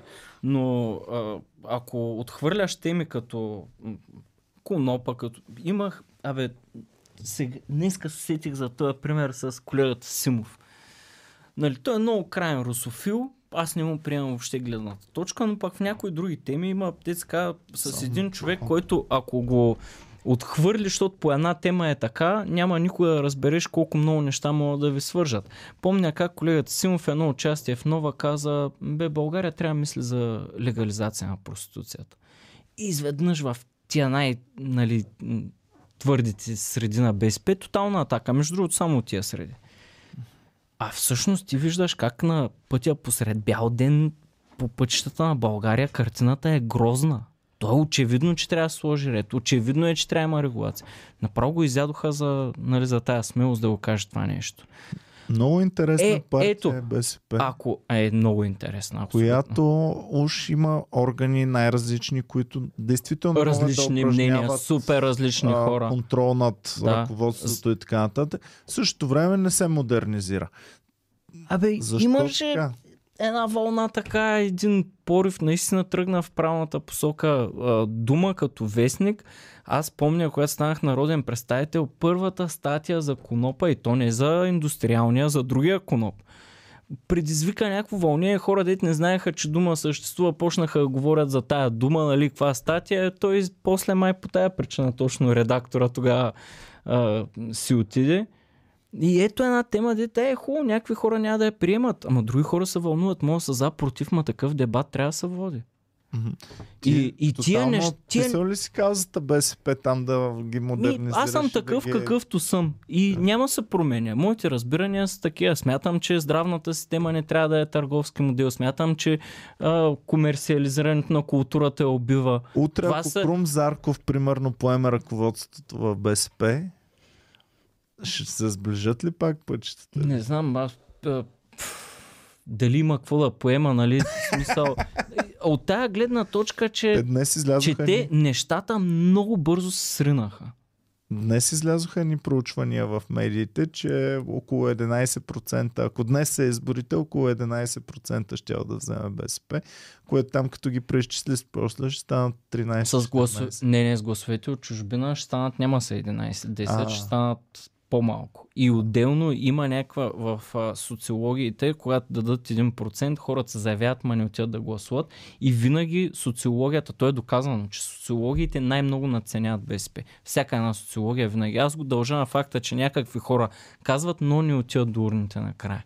Което е нещо специфично за тая политическа сила. Аз мислих, че Ма те са това няма най-дисциплинирани. Кого да, няма кого да успокоява. Ти ако нямаш силно ляво и силно дясно, може да гравитират всякакви нови субекти, проекти, еднодневки около тях. Ма ако нямаш две основни сили в дясно и в ляво, а в момента няма и в дясно и в ляво вече.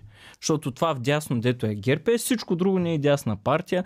А, ДБ е някак все още в големите градове силна, ама не може да стане масова партия. Това, което беше масова партия в ляво, вече е много нишова партия и е много съмнително нали, колко е ляво. Кеф има, че си напуснал БСП, но си ги поддържаш така. Не ги, а, Ма аз съм, не ги храниш аз съм видял начин, само хубаво от тях. Раз... Няма, личен, няма лична драма, няма личен конфликт, няма, няма нищо лошо между мен и никой от тях. Нали, всичко, което съм научил, изградил като знания или айде почти всичко, в крайна сметка съм го получил там. Добре, толкова силно про- противоречие в позициите, примерно спрямо Украина и Русия, това, което се случва, не се ли прехвърля и на връжда в лично, лично междуличностно? Ме, поне аз се старая да не. Мгм. Полагам усилия за това. Защото чуваме от трибуната някои много разпалени хора и, и имаш чувството, че те се мразят в личния живот. После виждаш в, а, примерно в закосванията как а, си говорят нормално и, с, не са чак И трябва да могат да си говорят. То ще бъде страшно, ако спрат да си говорят. Добре, хубаво. А, Геви, имаме ли други въпроси интересни някакви? Ами това са въпросите. не са чак кой знае колко Не. много. Добре, за Шенген ми беше интересно, защо... чухте, че си много запален привърженик на Шенген. Ам, всъщност почти всичките ни политици са, без една фракция да речем. Защо, какво според теб би ни помогнало присъединяването към Шенген? В момента България губи ужасно много пари в а, транспорт и чакане по граници. Основният пазар на България е Европа. Основната част от експорта на България минава на камиони. Едно преминаване на Дунав мост при Видини, при Русе в момента може да отнеме 3-4 дни на един камион. Представяме си това какво е в вредни емисиите, в часове, в заплати, в забавяне на товари. В факта, че ако да речем една българска фирма, такива има, в моята област, където съм народен представител, прави сладки, бързо развалящи се стоки. Има румънски пазар, той е много добър пазар, Румъния се развива супер добре, регулативно, там да правиш бизнес е лесно, сигурно, върховенството на закона не е под въпрос, въобще доста добре се развива. И тая българска фирма си е взела някакъв пазар. Обаче един ден, два, три, четири дни, забавяне по границите, администрация, граничен контрол, тая стока вече става негодна за този пазар. Ето как се губят пари. Това са работни Шенген- места, добавена стойност, Шенген е тотален плюс за България. Влизането ни в Шенген е горе-долу подобряване на инфраструктурата. Win-win. Няма минус. Няма минус. Тотално, абсолютно само плюс е за България. Добре, за еврото. Еврото също. А, по всякакъв начин. Макар че ползите са косвени, туризма. Ти си, да речем, европейски турист, виждаш България, окей, дестинацията, какво, сега този хотел, каква е цената, чакай да конвертирам, защото те не знаят лева точно как се отнася към еврото, да го сметна, е колко по-лесно е за един турист да се ориентира, като види, че тая стая е 50 евро, този хотел струва 100 евро, това ядене струва 15 евро, естествено, че е много по-удобно. Кредитният рейтинг на България, това е доказано, той ще скочи с една или две стъпки. По-висок кредитен рейтинг, значи по-низки лихви. Може да не са много по-низки, но са по-низки. Без някакви иллюзии, че економиката ще излети в космоса, без съдебна реформа, без администрацията да работи добре, нали? Само приемаме еврото и утре живеем в друг свят. Но еврото ще помогне. Добре. Хубаво, ми доста проевропейски настроен човек. Ам, тук съм си записал още няколко неща. Чакай да видя дали през всичко минахме. Дали ще сменяш партията, няма да ми кажеш. Не, не, казах, казах, казах. Какво каза? Няма да ходя никъде. Така ли? Да, нали въпроса беше на тия, защото има много такива въпроси. Отиваш ли в ПП, отиваш ли в ДБ? Не отивам никъде. И ако сега има избори, ако няма правителство, ти няма ли да се Нямам кандидатираш план. някъде? Нямам план. Е, той ще даде плана е сега след. Нямам план. Стига, бе. Няма Е, драма и да участвам. нищо да не си си планирал. Дали ще участваш Е, добре, да хората в а, и такъв разговор има хора, скоро хората, примерно, дето Защото те ще те викнат. Ти сега свободна си доста... професия, адвокат, лекар или човек в бизнеса, дето създава добавена стойност, той е по-малко полезен за държавата. Ами те много политици махат стойност или гонят хора от България. Много хора в частния сектор привличат, създават стойност и привличат хора в България. То не е по-малко важно. Човек може да си е полезен на обществото по всякакъв начин. Аз съм всякакъв... избрал частния сектор. НПО, в частен сектор, в политика. Така че Добре. нямам притеснение. Окей, Аз значи- съм спокоен със себе си. Това е най-важно. Мгм. В другия случай имах нали, месеци наред такива драми, дето не ми даха спокойно. Кое е най-много? Това с Украина и Русия? Всичко, Украина, хартияната бюлетина, еврото. А за Хартиената хартияната бюлетина, защо стана такъв голям... Е, с основание стана. Защото е факт, че това ще помогне, нали, модела, дето се борихме срещу него. Хартияната Аз бюлетина ще гледам спечели. процентите на Най-много изборите. ще спечели. С хартия и с машина, горе-долу еднакви резултати най-накрая на Защото не изборите. си ходил на местни избори. Да видиш как излизат хора, снимат си бюлетините, влизат в хранителен магазин, там им се разплаща как частна охранителна фирма охранява този процес. По- Полицията Машините охранява го това? Спряха много го редуцирах. Няма тъмна стаечка някъде да снима. Но местни избори не са минали с машини. Всъщност голямата цел на хартията е местните избори, не е парламентарния вод. Минал съм през всички нива на избори. Европейски, парламентарни, местни. Участвал съм пряко в организацията на избори и твърдя, че това с хартията е сериозно. Особено за местния вод. И не е окей е в полза на ГЕРБ. Добре, защо БСП ги подкрепи тогава? Защото вече не съм там, нали, то е очевидно, че не съм окей. Но съм полагал много усилия, когато то, то не е за първ път вкарано. Това е още предния път, когато бяхме коалиция с Кирил Петков. Тогава никой не му даваше голямо значение, защото нямаше мнозинство. Сега има голямо значение, защото стана факт. Но и тогава и сега съм правил много разговори с колеги, да видим къде може да направим, ако нещо ви притеснява с прословутия код, нали, което е много преувеличена теория. Микрофон. Къде е този проблем, как да го оптимизираме, да направим една система сигурно още по-сигурна. Не нали да я разрушим всички инвестиции, харчове в машини, защото машините, нали в началото така казаха. Даваме избор на хората. Машина или хартия. Всеки е свободен. А, окей, звучи легитимно. Обаче в един момент стана хартия, а машината стана принтер която издава бюлетина, която пак е хартия. Накрая едната хартия се събира с другата хартия. Един човек на хартия ги събира и пише протокол на хартия. Това вече не е машина или хартия. Това е хартия и хартия. Ето, Това е хартия на имаме, квадрат. Ако имаме избор дали да гласувам с хартия или с, ам, такова, Така. или с машина, самото присъствие на избор прави вече то бонус от машината До- ненужен, а, както ти ми А, обясни, до, защото, тук, до тук добре. Нали защото да има аз избор? съм там шефчето в магазина, ще им кажа, Да, че ще гласуваш казвай, само на хартия. има- И това е. Да, има хора, дет предпочитат, да кажем, на хартия. Ние им даваме избор, това е демократично, окей. Само, че машината стана не машина, която издава протокол и смята резултати, нали, както си беше. Тя стана машина, която само издава една хартия и тая хартия вече почва да се смята с другата и да влиза Ама в хартия. самото присъствие на избор, дали да ползвам едното или другото, вече е предпоставка да все едно не съществуват машините. Само физически да си го представим. Как излизат три бюлетини от машината.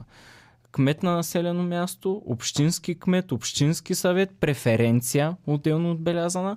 Всичкото това се мултиплицира по две от хартиените, от принтерите и накрая всичко се смята след десетки часове работа от едни хора, дето едва гледат от умора, почва да смятат в едни протоколи, сумират едното другото, тук има грешка, драскат, не го остави злонамереното, какво може да стане, кой може да го манипулира. Само от това. Само от нали, светлата част. Това ще е абсолютна катастрофа. То ще е такъв грандиозен скандал, че следващия парламент не че няма да има доверието, ще е тотално недоверие. Всички ще се чувстват излъгани, бесни, сигурен съм, мога да се подпиша. Ще стане апокалипсис след При предните избори, при последните избори, които се проведоха, според теб колко е купения вод или такъв вод, който... Зависи кога беше чете? Бойко Рашков вътрешен министр, имаш страшно много усилия, защото МВР е иерархична структура. Ако каже държавата, че ще контролира изборния процес и ще го гарантира, няма сила, която да я спре. Да има честни избори. Няма такъв организиран корпоративен, административен общински вод. Каже ли държавата, че няма го допусне, няма да го допусне. Въпрос на воля. Ими, имахме избори по времето на Бойко Рашков. И ми да, Тоест, те трябва да са тотално честни. че честни или са. Ими те пак бяха горе-долу, колкото... Да, факт. Еми да, герб си тежат. Ма ние не можем да се правим, че ги няма. Те са там. Представляват стотици хиляди хора. Харесва, не ни харесва, факт е. Добре. Сега те, понеже никой не може да вземе надмощие, всички губят подкрепа, искат да компенсират през изборен кодекс. Ще бутнем правилата, ще оправим нещата. Няма да стане. Единственият начин да се върне доверието е трудният начин. Добре, ма много бавно става. Почти е... не става. Да знам. Не става. Не, няма альтернатива. Само бавно се губи става. доверие. Трудно става. Добре. Дори не стане. Ама ако положим усилия, аз вярвам, че ще стане. Сигурен съм, че ще стане. Добре, аз в началото ти казах, като дойде, че това е фрагмента ни с новините и ми е интересно сега на теб. Ти създаваш новините, и създавани новини няколко седмици, особено всичко се въртеше около теб лично. Сега, днес, към днешна дата, за теб, кои са най-важните новини? Какво трябва медиите, какво трябва BTV и нова телевизия днес да пуснат като основни новини според теб? Според мен тия основни медии трябва да усетят къде има в обществото дезинформация и липса на информация, да я насочат на там. Добре, днес. Да дадат трибуна днес, на хора, които. Би било? Ето с еврото, може да дадат трибуна на хора, които да обяснят спокойно каква е истината, какви са плюсовете за Шенген, за тия неща. Не, че не го правят, в много случаи го правят. Те Но в много случаи търсят и жълтината, нали? Отиваш сега в някакво студио и един и същи въпрос. Ще отидеш ли в Демократична България? Аз съм отговарял 50 пъти, казвам, не, няма отида. Ама сега те ви викат ли? Не. Ами ви- вие търсите ли ги? Не. Няма да отидете в Демократична България. Ма хора, те не ме търсят, аз не ги търся. Няма такава тема, тя не съществува. Ма все пак търсят някаква интрига, колко да гръмне за ден. Е, интересно е, бе. Е. На мен също, аз също те питах този въпрос, защото ми е интересно. Чувам те, чувам Още колко по, а, колко по нетипично БСП са ти възгледите, отколкото типично демократична Ма България. БСП имаше много хора, които имат типично такива възгледи. Има. Еми не ги чуваме. Е, не, как не говорят, ги чувате? Те хората са навсякъде. не говорят толкова А, силно. Не говорят, стига. говорят, как да не говорят. Те, че Доб- пак давам тия примери, нали, с Янаки Стоев. Това, ами те хората бяха топ просто. И то в сфера, която традиционно се смята, че тая тема е на други политически сили. Нали, на сегашния министр. Добре. Ами, а, новината не ти чух всъщност. Това ли ще бъде? Еврото да обясни някой днес по BTV за еврото. Това ли според Не, теб би била топ само това. новината за днешния ден? Не е само това. Какво би било на Явор Божанков любимата новина от днешния ден, която той иска да, Абе, да Може би най-доброто, което могат да направят масовите големите медии, не... факт е, че фалшивите новини се разпространяват много по-бързо от истинската информация. И пропагандата, да кажем как работи, тя рекламират Сърбия, как те са евро, такива, много про-Русия. Орбан, той е бил казал на евро. Всъщност истинската новина е, че Орбан замрази най-много руски активи от всички в Европа. Сцепи ги, никой не го очакваше. 860 милиона евро руски активи. Това за мен е Направо някаква- е тотален отличник. Орбан Е, има нали, е фалшиви най-добрият новини. приятел на Русия на Така, това. чета фалшиви новини, руска пропаганда, ма 100% Орбан казал българите ще ги спасе от Шенген, от еврозоната. Това са фалшиви новини. Всъщност Орбан официално каза, хора, чакаме ви, трябва да влезете час по-скоро в Шенген. Това му е официалната позиция. И сега големите медии могат да дадат трибуна на това. Аз знам, че за някои хора ще е трудно да приемат истината, че Сърбия праща помощ на Украина, Орбан замразява руски активи, но това е действителността. трябва да проверя след, Е, мога, след като да, приключим, защото ми стана могат много да кажат, интересно. вижте, вижте с какво ви тровят, вижте каква е истината. А те имат най-голямата аудитория. Според мен това би било добре. Добре. Еми, яко звучи. Ако това е наистина така, Но лично така за е, мен така ти е. ме заинтригува, 100%. сега трябва да го проверя. Аз ти казах Последната началото. помощ на Сърбия към Украина е 3 милиона евро. Аз ти казах Може да не е лава, ама помощ. Днес и вчера най-важните новини в България, според BTV и според нова телевизия, бяха две разменени бебета в, в болницата. Всякакъв в- в страх ще берат майките по отделенията. Да, и затова ми беше много интересно да видя един човек, който е вътре в Може. нещата и прави В новините. юридическия факултет имахме един дебат. Тогава истерията не беше новината на деня починала родилка. Там починала родилка. Тук трагедия. И в един момент истерия. Много хора ги беше страх от това. Бременни жени, къде ще раждам, гледай какво става, то е масово, защото това само се излучваше в медиите. Статистически гледахме, обаче цифрите не мърдат. Константа. Има такива случаи, но те не са ни повече, ни по-малко. Много повече хора се самозастрелват по време на лов и умират. И, обаче това е новината в медиите. Хората абсолютен страх. Без, без нали, това да има в него здрав разум, но, си, но, но така мина. Естествено към медицински екипи омраза, недоверие, насаждане на страхове. Така че по... Ама се харчи, защото хората пускат, гледат и казват, оле, гледай какво става. Псуват, бесни, ама гледат. Задържат им вниманието. Пък ако ми кажеш някой се самозастрелял на лов, не е някаква кой знае. А що е интересно е? е би, на мен беше интересно, че са повече тия хора, отколкото починали родилки. Интересно. Не съм Значи вярвал, ама Ловувайте факт. повече, раждайте пичове по-безопасно. Да, естествено, че здравеопазването си, си има тежки проблеми. Факт. Ама истинския дебат, какви са тия проблеми, какви са причините, отколкото нали, да опиташ по този най-ефтиния начин да ангажираш внимание. Добре, твоята каза сега каква продължава да бъде? Всички, които съм каузи до сега гонил, си ги гоня пак. Примерно вчера пуснах за всяко едно правителство го правя. Редовно, служебно, няма значение. Какви разходи прави, как харчи пари. Темите в област Търново, магистрала Русе, Велико Търново, Хемус, летище Горна Оряховица, интермодален терминал, Гара. Тия теми си ги гоня до дупка, както съм си гонил в момента. Каквото съм говорил за социални политики, си го подкрепям в парламента. Плюс това, че сега мога да съм по-свободен. Работя много по темата индустриален коноп с колегите. Мина на първо четене в здравна комисия. Мина, има... Що ти е толкова важен този Защото е- коноп? Правя среща аз мислех, че това са някакви хора, ентусиасти, стартъпи, малки компании, дето искат да гледат нещо, пък не могат, пък трябва в Румъния защото, или в Македония, защото там вече е а, нали, уредено. То се оказва, че това са становища на БАН, на земеделски асоциации, че България, според тях, и аз, съм, и аз им вярвам, има потенциал да развие пазар за 2 милиарда в това. А условията, това го казват земеделци. Смятай Защото- развлекателен не, не, коноп, ако сега може да се гледа, но не може да се преработва. Толкова е тъпо законодателството, че трябва суровината да я изнесем в Румъния. Транспорта я убива, става неконкурентна. Топлина, почви, земеделците това? казват това е козметики, тухли, строителството има строителния бранш много сериозен интерес. Представяш си колко е яко, И- купуваш си риза, обаче- която си я носиш до скъсване, като си я скъсаш, си я изпушваш. Но... Не, въпросът е кой няма интерес. Индустриалният коноп, там където се гледа, в радиус от 10 км не може да расте друг коноп, защото го опрашва и го унищожава.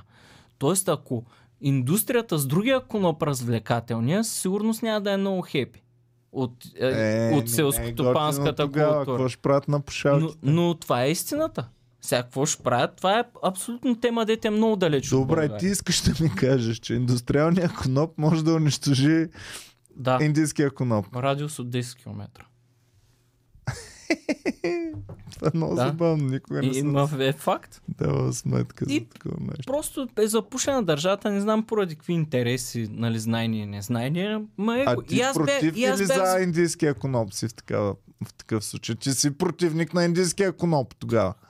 Значи на пушалките трябва да... Скоро бях в Чехия и в Прага. Нали, тая, тая тема е минала отдавна. Штатите пък съвсем, нали. Особено по-южните щати не го декриминализират, а изцяло го регулират вече и го правят легално, защото така се справят в някаква степен с престъпността. Те просто им изимат а, част от смисъла да съществуват.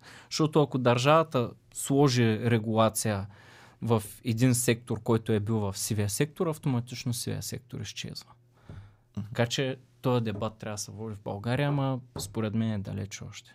Далеч. Ма ще има война Но- между индустриален коноп и между другия коноп. Като за първи път казах на колегите, че съм правил срещи с НПО-та, с земеделци за селско-стопанската култура, имаше реакция. Не, хора ще кажат, те не различават. Абе, публикувах го в Фейсбук, в публичния профил. Говорих с някакви хора, викам, сигурно ще има като всяко нещо в България. Ще кажат, не, вие тук ще легализирате дрогата. Не, това е много опасно. Никакви негативни отзиви. Старите хора помнят индустриалната култура, селскостопанската. Помнят я, много добре знаят за какво става въпрос. Няма две мнения. Младите съвсем нямат две мнения. А за Тоест, младите ще не Рядко съм говорим? виждал тема, която да има чак такъв консенсус в България. И изведнъж се оказа, че това са някакви малко хора, не знам, мотивирани от какви интереси, които казват, са кън, това няма да стане. Ама Ама няма проблем да стане в България. Добре, а, а къде е проблема стана... пък с индийския коноп да се легализира е, е вече в България? Много голям Защо? Даже къде в е проблема? Штатите имат горе-долу две години съвсем свободен легален режим. Даже там не са 100% сигурни как влияе на психиката, защото влияе на краткосрочната памет, дългосрочната памет. Те Чухме слухове, че в Германия ще бъде легализирано съвсем. Не, със слухове, вярно е. Но тук имаме пък не лоша възможност да видим как се развиват нещата в тия държави. Штатите, в... То в Холандия е много давно. А, в Германия, окей, ако го направят, какви са рисковете за публичното здраве, какви са ефектите върху престъпността, какви са ефектите върху бюджета, фискалните ефекти и да сложим нещата на масата, да проведем дебат с реални данни, да кажем тия го направиха, станало е това, тия го направиха, станало е обратното. Там не е направено изобщо, резултата е такъв. Чудесно смисъл, мога черпим опит. Ти за или против? Някога. Ще видим. Трябва да видим данните какви са. Информирано решение. Добре. Супер. Но съм за да, да го водим дебата много сериозно. Аз в началото за индустриалния коноп не бях въобще информиран. Първите хора, които ме звъннаха, не знам защо са преценили, че с мен искат да говорят, направихме срещи, аз бях настроен по този начин. Това е нещо там не е супер нишово, който си гледа такива култури. Като видях какъв е мащаба. Какво може да спечели държавата? Колко работни места може да създаде? Колко стойност може да добави в економиката си? Така хора, това е абсолютен. То може, ама Абсолют... дали ще стане, ако го позволим, дали за 2 милиарда инвестиции ще дадат? Мина на първо четене в здравна комисия. Ако има достатъчно време, аз съм убеден, има подкрепа, ще мине на второ четене. Но най-хубавото, знаеш кое е? Дали може да добави 1 или 2 милиарда стойност, не знам, но не може да отнеме стойност. Добре. Тук това е, бе, т.е. няма причина да не го направим. Добре. Еми, добре, супер. Благодаря ти много, че ми гостува. Беше ми на мен интересно пък да чуя твоите интересни и важни теми. Сега поговорихме малко за индустриалния коноп, явно ти е супер при сърце. Да, много такива теми. Еврото, про, проевропейски от всякъде, нещо, което не очаквах, нали, от не кадър на БСП, ама близки отношения с... Натиран кадър на натиран БСП. Кадър на, кадър на, на, на БСП. Ам, поговорихме за, за важните новини според теб, които биха били. Стана ми интересно за това, че Орбан толкова антипутин пък чак да е. Аз си го пред... Винаги съм не си знам за е най-голям приятел там, на Путин. Те економически са много зле в момента. Нали, тая тяхната политика, държавата покрива това, държавата плаща това, ги докара до потрясащи резултати. Аз 2012 се върнах в България. Унгария още от тогава се говореше за евентуален банкрут на Сега държавата. Е факт. Не, знам. не, че са банкротирали, но нещата са сериозни. Тоест, Унгария няма как да си иска цялата европодкрепа, всички средства да идват, да са яко нали, за Путин. Не знам нали, как, каква им е политиката, дали просто не го правят за да издействат нещо в повече въобще не, не познавам ситуацията на терен. Но това, което видях, че нашата пропаганда ни казва, тук има един в Европа супер герой, дето метафорично казвам, показва среден пръст на Европа е супер, не, не е супер, нещата там са зле. И в един момент същия този човек, това управление в а, Унгария, замразява активи на безпредседентна стойност и обем. Руски. Добре. Интересно, наистина. Ще го ще прочета малко повече за това, че ми стана доста интересно. Интересно ми беше също за теб лично как ти се отрази сега тези две седмици цялото напрежение, което беше около теб и цялото медийно внимание ами... и всичко. Няма как да не си го усетил. Усетил го и даже сериозна подкрепа. Сега, има някакви хора, наистина, на... имам съобщения във Фейсбук, са хора с портрети на Сталин, които ми пожелават много гадна смърт. Ей. Има такива. Ня, някакви. Много са малко, но има и много обществена подкрепа. Има дори хора, и то много, които ме казват, а, аз въобще не съм съгласен с твоята позиция за Украина. Съгласен съм с твоята позиция за хартината бюлетина, но уважавам начина по който се устояваш позициите. Аз съм по същия начин. Има хора, които въобще не им приемам позицията за еврото за Русия. Готов съм да споря, да ги убеждавам, ако не може, но съм сигурен, че извън тези теми две има още 20, които ни обединяват. Ами аз ти писах СМС, много ми е готино и много ми хареса как си отстояваш позицията. Ако е твоя позиция действително, ако няма някакви задколисни игри пак Ей, за е цятата. зад Ама, какво да ти кажа, аз... Ам, аз вярвам в супер много конспиративни неща. Единственото, което накланя много везните в това полза е, че гледах гласуванията, твой един глас никъде не промени работата. Ако твой един глас по случайност беше променил някъде, където няма правителство да има правителство или нещо е такова и един единствен глас да, да промени, Чиш да е аз щях да съм абсолютно убеден. Нямаше човек и жива сила, която да ме разубеди. А, сега като гледам, Зависи. че- И то пак е с течение на обстоятелства. Някой път е един, някой път не е. Еми, ако беше на Божанков златния пръст, нали, сформирал нещо, нямаше как да ме убедиш. Но ам, сега като гледам, че нали, никъде не се наклони и си викам, не, явно няма не, конспирация. Това е, плюс това, явно е средата мнение. страшно, наистина. е страшно определяща. Сега аз имам хора, с които съм получавал подкрепа от тях на местно ниво и са ме, ка- така го преживяха, ми казаха, виж пич, поздрави, че си приемам против хартияната бюлетина, поздрави, че го каза, подкрепям то, обаче нашите гласове, нали, ние те подкрепяме, моето семейство са отишли за тебе, му са отишли за тая политическа сила и накрая са отишли за тая хартияна бюлетина. И хубаво твоя глас, ама не мога да на подкрепа. Даже а, като стана това с хартията, почна се заговори, че ще се подкрепя някакъв кабинет с мнозинство с ГЕРБ. И брат ми звъня, вика тук се говори всякакви хора, нали, казват, че може да подкрепите мнозинство с ГЕРБ. Ти вика, пич, това ако го направиш, може да не се прибираш вкъщи, честно ти казвам. И абсолютно сериозен. Нали, тя е семейството, средата, приятелите, всичко това те оформя. Нали, аз съм продукт на това общество. Абе да не вземеш да станеш кмет на Велико Търново. Или, или другата Кмет теория. на Велико Търново. М, Нищо не казваш. Статиите в... Нищо не каза. Стати- Имаме новина. Няма да стане. Е, каза, имаш втора новина. Статиите в жълти медии казват кмет на Горна Оряховица. Добре. Кмет на каквото и да е. Нали, това пак е конспирацията, че го правя нещо, защото има следваща. Го... Знаеш, хората, които се раз... опитват да разберат какво ще направя сега, що се провалят. Защото аз не знам.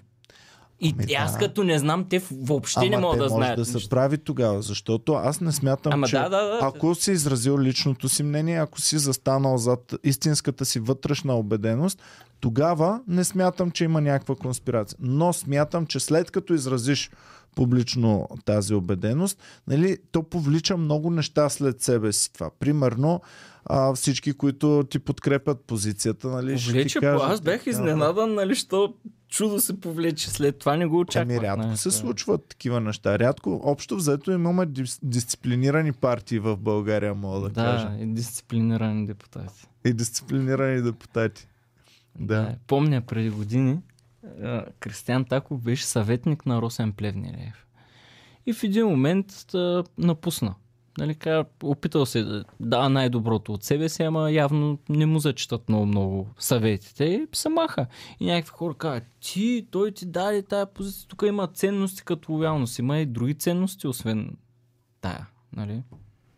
Ими, Ти кажеш, има си партийна дисциплина, съм бил супер свръх ултра дисциплиниран. Гласувал съм си с групата, подкрепял съм ги на макс, някой път не съм бил съгласен, съм, нали, а, съм го преживял тежко, ама не съм правил публично скандали за това. Ама има един момент, дето има го това, ама си има и конституция. Тя си е ясна. Нашата в България доста конкретно казва. Народният представител гласува спрямо неговата си съвест, конституцията и законите. Тук смятам, че съм си в синхрон и с конституцията, и с това, и с моята съвест. Тъй, че съм спокоен. Да, окей, партийната дисциплина този път е под това, ама трябва малко Имам аргументи. да обичаме тази конституция, да четем не е лоша, не е лоша. да, не, не, да не е лоша. Може да стане още по-добра, но не е лоша. 90-та година са имали доста, доста, доста сериозен а, капацитет да го а, направят това. Виж, 32 години по-късно. Е, ние до тя голяма степен да... сме такова. взаимствали. А пък а, американците пък като са измислили там 1700-те години до ден днешен, като седи същата Те са горе-долу. добри в едно нещо. Със сигурност не е здравната, е соци- социалната система там. Европа си е топ в това отношение. Най-доброто място в света, но са много добри в а, тая система на взаимен контрол. Един президент заварва едно мнозинство в процеса на неговия мандат, то се сменя, две камари, едната отива при едните, другата при другите. Тоест там никой не може да овладее системата напълно. Не, че няма хора да тискат. Ти в Просто началото започна с независимостта на трите Това е власти. нещо. А, аз се чудя, последно време се чудя в малка държава като нашата, дали е възможно да бъдат Абсолютно независими трите възможно. власти. Абсолютно е възможно. Защото почвам да мисля, че от мащабите, защото щатите, нали, които даваш като пример, са много голяма. А, такова има твърде много различни интереси, борещи се едни с други. И всички ще спечелят от това, ако еволюира достатъчно в степен да осъзнаят ролята си. Политически партии, защото сега един вика аз имам някакво влияние, съм постигнал примерно по един или друг начин в този регулатор, в оная медия, аз ако го отегля друг ще настъпи там, не си давам територията. Не става цялата тая свинщина. Ако има базово съгласие политическата класа, може да се направят такива реформи. Аз пак казвам, не трябва да се отрича правото на никой да достигне, да еволюира, да стигне до този момент и да каже правим го. Не можеш да му кажеш, ма ти тук еди си какъв, няма прави, аз съм този дет му прави реформи. Сам, Еми, айде, гледаме ДПС сега. Делян Певски гледам, че много се е променил човека Не, не, вече. сега ще видим, партиите трябва да имат проекти на промени в Конституция. Има, аз бях за малко член на комисията по а, конституционните въпроси, защото бях по-рано в правна, нали, излетях оттам, после в тая, па аз не можах да отида на едно заседание, оттам, нали, излязох. Но Работят Но и комисиите. работят. Има партиите, имат някакви проекти, БСП има не лоши идеи. Аз съм участвал в, в изработването на, на тях. Имаше си един правен съвет, много широк. Най-различни юристи, които са в или около БСП. Така че Човек почвам да си мисля, че то нашия парламент страшно много работа прави и направо от ден Ма, на ден ни прави и хората имат живота капа- Аз пак страшно са запушили няколко души цялата работа и има и много персонален момент във всичко. Ми, добре, интересно ми. е. И какво, дай послание, какво да правим по-добре от тук нататък. Опитвам някакво изречение да намеря да не е много банално. Нали, трябва да станем по-добри хора. Ама Не, няма да станем бързо Ме, трябва да по-добри хора. почнем Какво можем от днес за утре да променим? от себе си. Без всичко може да променим. Как? Какво можем от днес за утре да променим? Повечето неща, дето си казахме с Е, теб, може да се държим по-добре един с друг. Аз в това число, защото толкова съм, всяка върна лен, такви неща съм казал в парламента на някои колеги. А, какво мислиш за това? Е, тя Геви ми е писала тук да те питам за обидите в парламента. И ми прекалял съм много. мислиш? Добре, да. Трябва ли да, трябва ли да се говори с такъв тон в парламента или не трябва според? Ако сега от дистанция на времето съм можел така доста по-разумно да говоря в някои ситуации. Съм бил супер остър. А какво си седиш тотално зад... Някой се обиди си седиш сега? Моля? Зад какво си седиш абсолютно зад думите, където си обидил някой от трибуната? Ами, има сега една теория, че в някои ситуации моралът се определя от това с кого си имаш работа. М- защото казваш, примерно, Европа, Щатите, Великобритания са демокрации. Обаче гледай по отношение нали, с тия как действат. Не е много демократично. Ма те са брутален диктаторски режим. Ти не можеш да изхождаш от твоите си принципи и ценности с тях, защото другата страна няма, няма се срещнете на една равнина. Нали, нали белата. Ще срещнете малко на различни места. И тук някой може да съм бил по-остър, ама този такъв човек Аз също много псувам в дадена ситуация, така че разбирам. Много интересна концепция. Ще си помисля Е, и ще, върху ще кажа една история, дето никой не я знае. Да. Такова за първи път, абсолютно. Айде. А, 44-я, аз казвам герб са шайка, те излизат Вежди Рашидов. Вика, кой си ти да ми кажеш, аз на моите години ти там хлапак ли там. Сега по памет казвам, че съм шайка. А той имаше една книга Шай, където някой депутат от ГЕРБ я беше писал. Преди да стане депутат от ГЕРБ, де той си ги беше обявил за шайка. Викам, то не са мои думи, то това са ваши приказки и някакви ама тежки, остри, супер брутални обиди. Веждито връща и аз на него. Това влиза в националните медии. Такова брутално. Аз бях брутален. Минава време и баща ми се разболя тежко. Аз знам, че Вежди е бил болен от същото нещо и сега срам, не срам, викам как съм го обидил. Той Ама искам да го питам някакви неща, пък знам какво съм му казал. Ами викам, сега става въпрос за това. Та пречупих сега, стоявам при него и го питам и очаквам, нали, сега по-студено се държи човек, след като съм го направил нали, на пастети, той мене в зала. Викам, той сигурно не е забрал какво сме се казали, а той реагира, не го очаквах. Той вика, моят доктор така хвама за ръка, ма по бащински къде те. И той ме е водил при неговия доктор. И вика, това ми е... И го молиш от те доктори, особено тия деца наистина, а, вау, супер заети, страшно много хора ги дърпат за какво ли не. И той към, защото са и лични приятели. Явно много отдавна се познават. Так, с такова впечатление останах. И сега не знам редно ли да я предам тази история, нали, защото си е някаква лична, но той вика, той човек, нали, моля ти се, разбираш, моля ти се, обърни внимание, виж го, татко му е болен. Аз бях направо шок, защото преди това съм му казал какви неща от трибуната. Не съм виждал човешкото лице. За мен той си беше някакъв там опонент от ГЕРБ, опо... меко казано, защото има моменти, да съм се държал, все едно не ми е опонента ми е враг. Интересно е. И в една така ситуация бях Мисля, интересно, какви изводи можем да се направим. Ми, готино, радвам се, че ме гостува. Още по-объркан съм, отколкото преди това. Аз всеки път, всеки път, като ми идва някой такъв гост, който доста знае, доста нали, участвал е в събития и така нататък, си мисля, сега ще му задам въпрос, ще си поговорим. Най-накрая всичко ще ми се изясни, да. ще стане. Не, по, по, е, по-объркан съм в момента. Политическото измерение на това влиза Вежди Рашил след 15 000 опита за председател на парламент за гласуване. Обществото гръмва. Някакви викат, той е на мутрите приятел, такъв супер нали, от 90-те години истории летят напред-назад. Аз виждам там, че трябва има парламент. Няма начин. Хиляди неща се въртяха, десетки процедури, няма, няма и няма. И аз си викам сега, да, моята лична история, така аз го познавам в тая светлина. Даже покрай цялата тая история съм ходил веднъж до тях, има невероятна библиотека, много интересни неща видях. Скам, моето впечатление е това, той си изкарва, виждал съм студиото в което правят нали, скулптури, то е уникално. Той е един от най-големите творци. Той си е изкарал парите с двете ръце. Нали? Никой няма съмнение, че ги е откраднал от някъде. И скам, за мен не е някакъв кошмарен сценарий. Това има логика политическа, има логика да тръгне това парламент, има логика да свършим някаква работа. От друга страна, някакви хора направо викат ти как може тук виждито, трудно можеш го обясниш, той нямаш време да го обясниш, но има много повече неща. Аз съм виждал всякакви лица, съм бил изненадан от себе си и от хората, които в един момент съм демонизирал, в другия момент съм видял друго тяхно лице.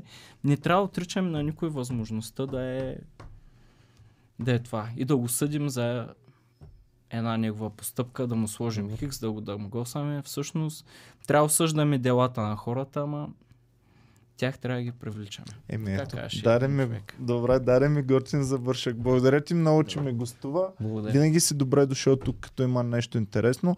Сега, ако ако пък случайно решиш някаква нова партия да пробваш. Пак конспирация Може да дойдеш да кажеш как е там. а, според теб ще има нови избори, разбрахме. Предполагам. Да, добре. Много ти благодаря още веднъж, че ме гостува. Благодарим и на вас, че гледахте, пичове. Да ви е било интересно. Ако не, да сте писали на време въпроси сега. Имахте възможност тук директно с Явор Божанков да задавате въпроси. Благодаря ви, чао и до скоро на всички. Благодаря.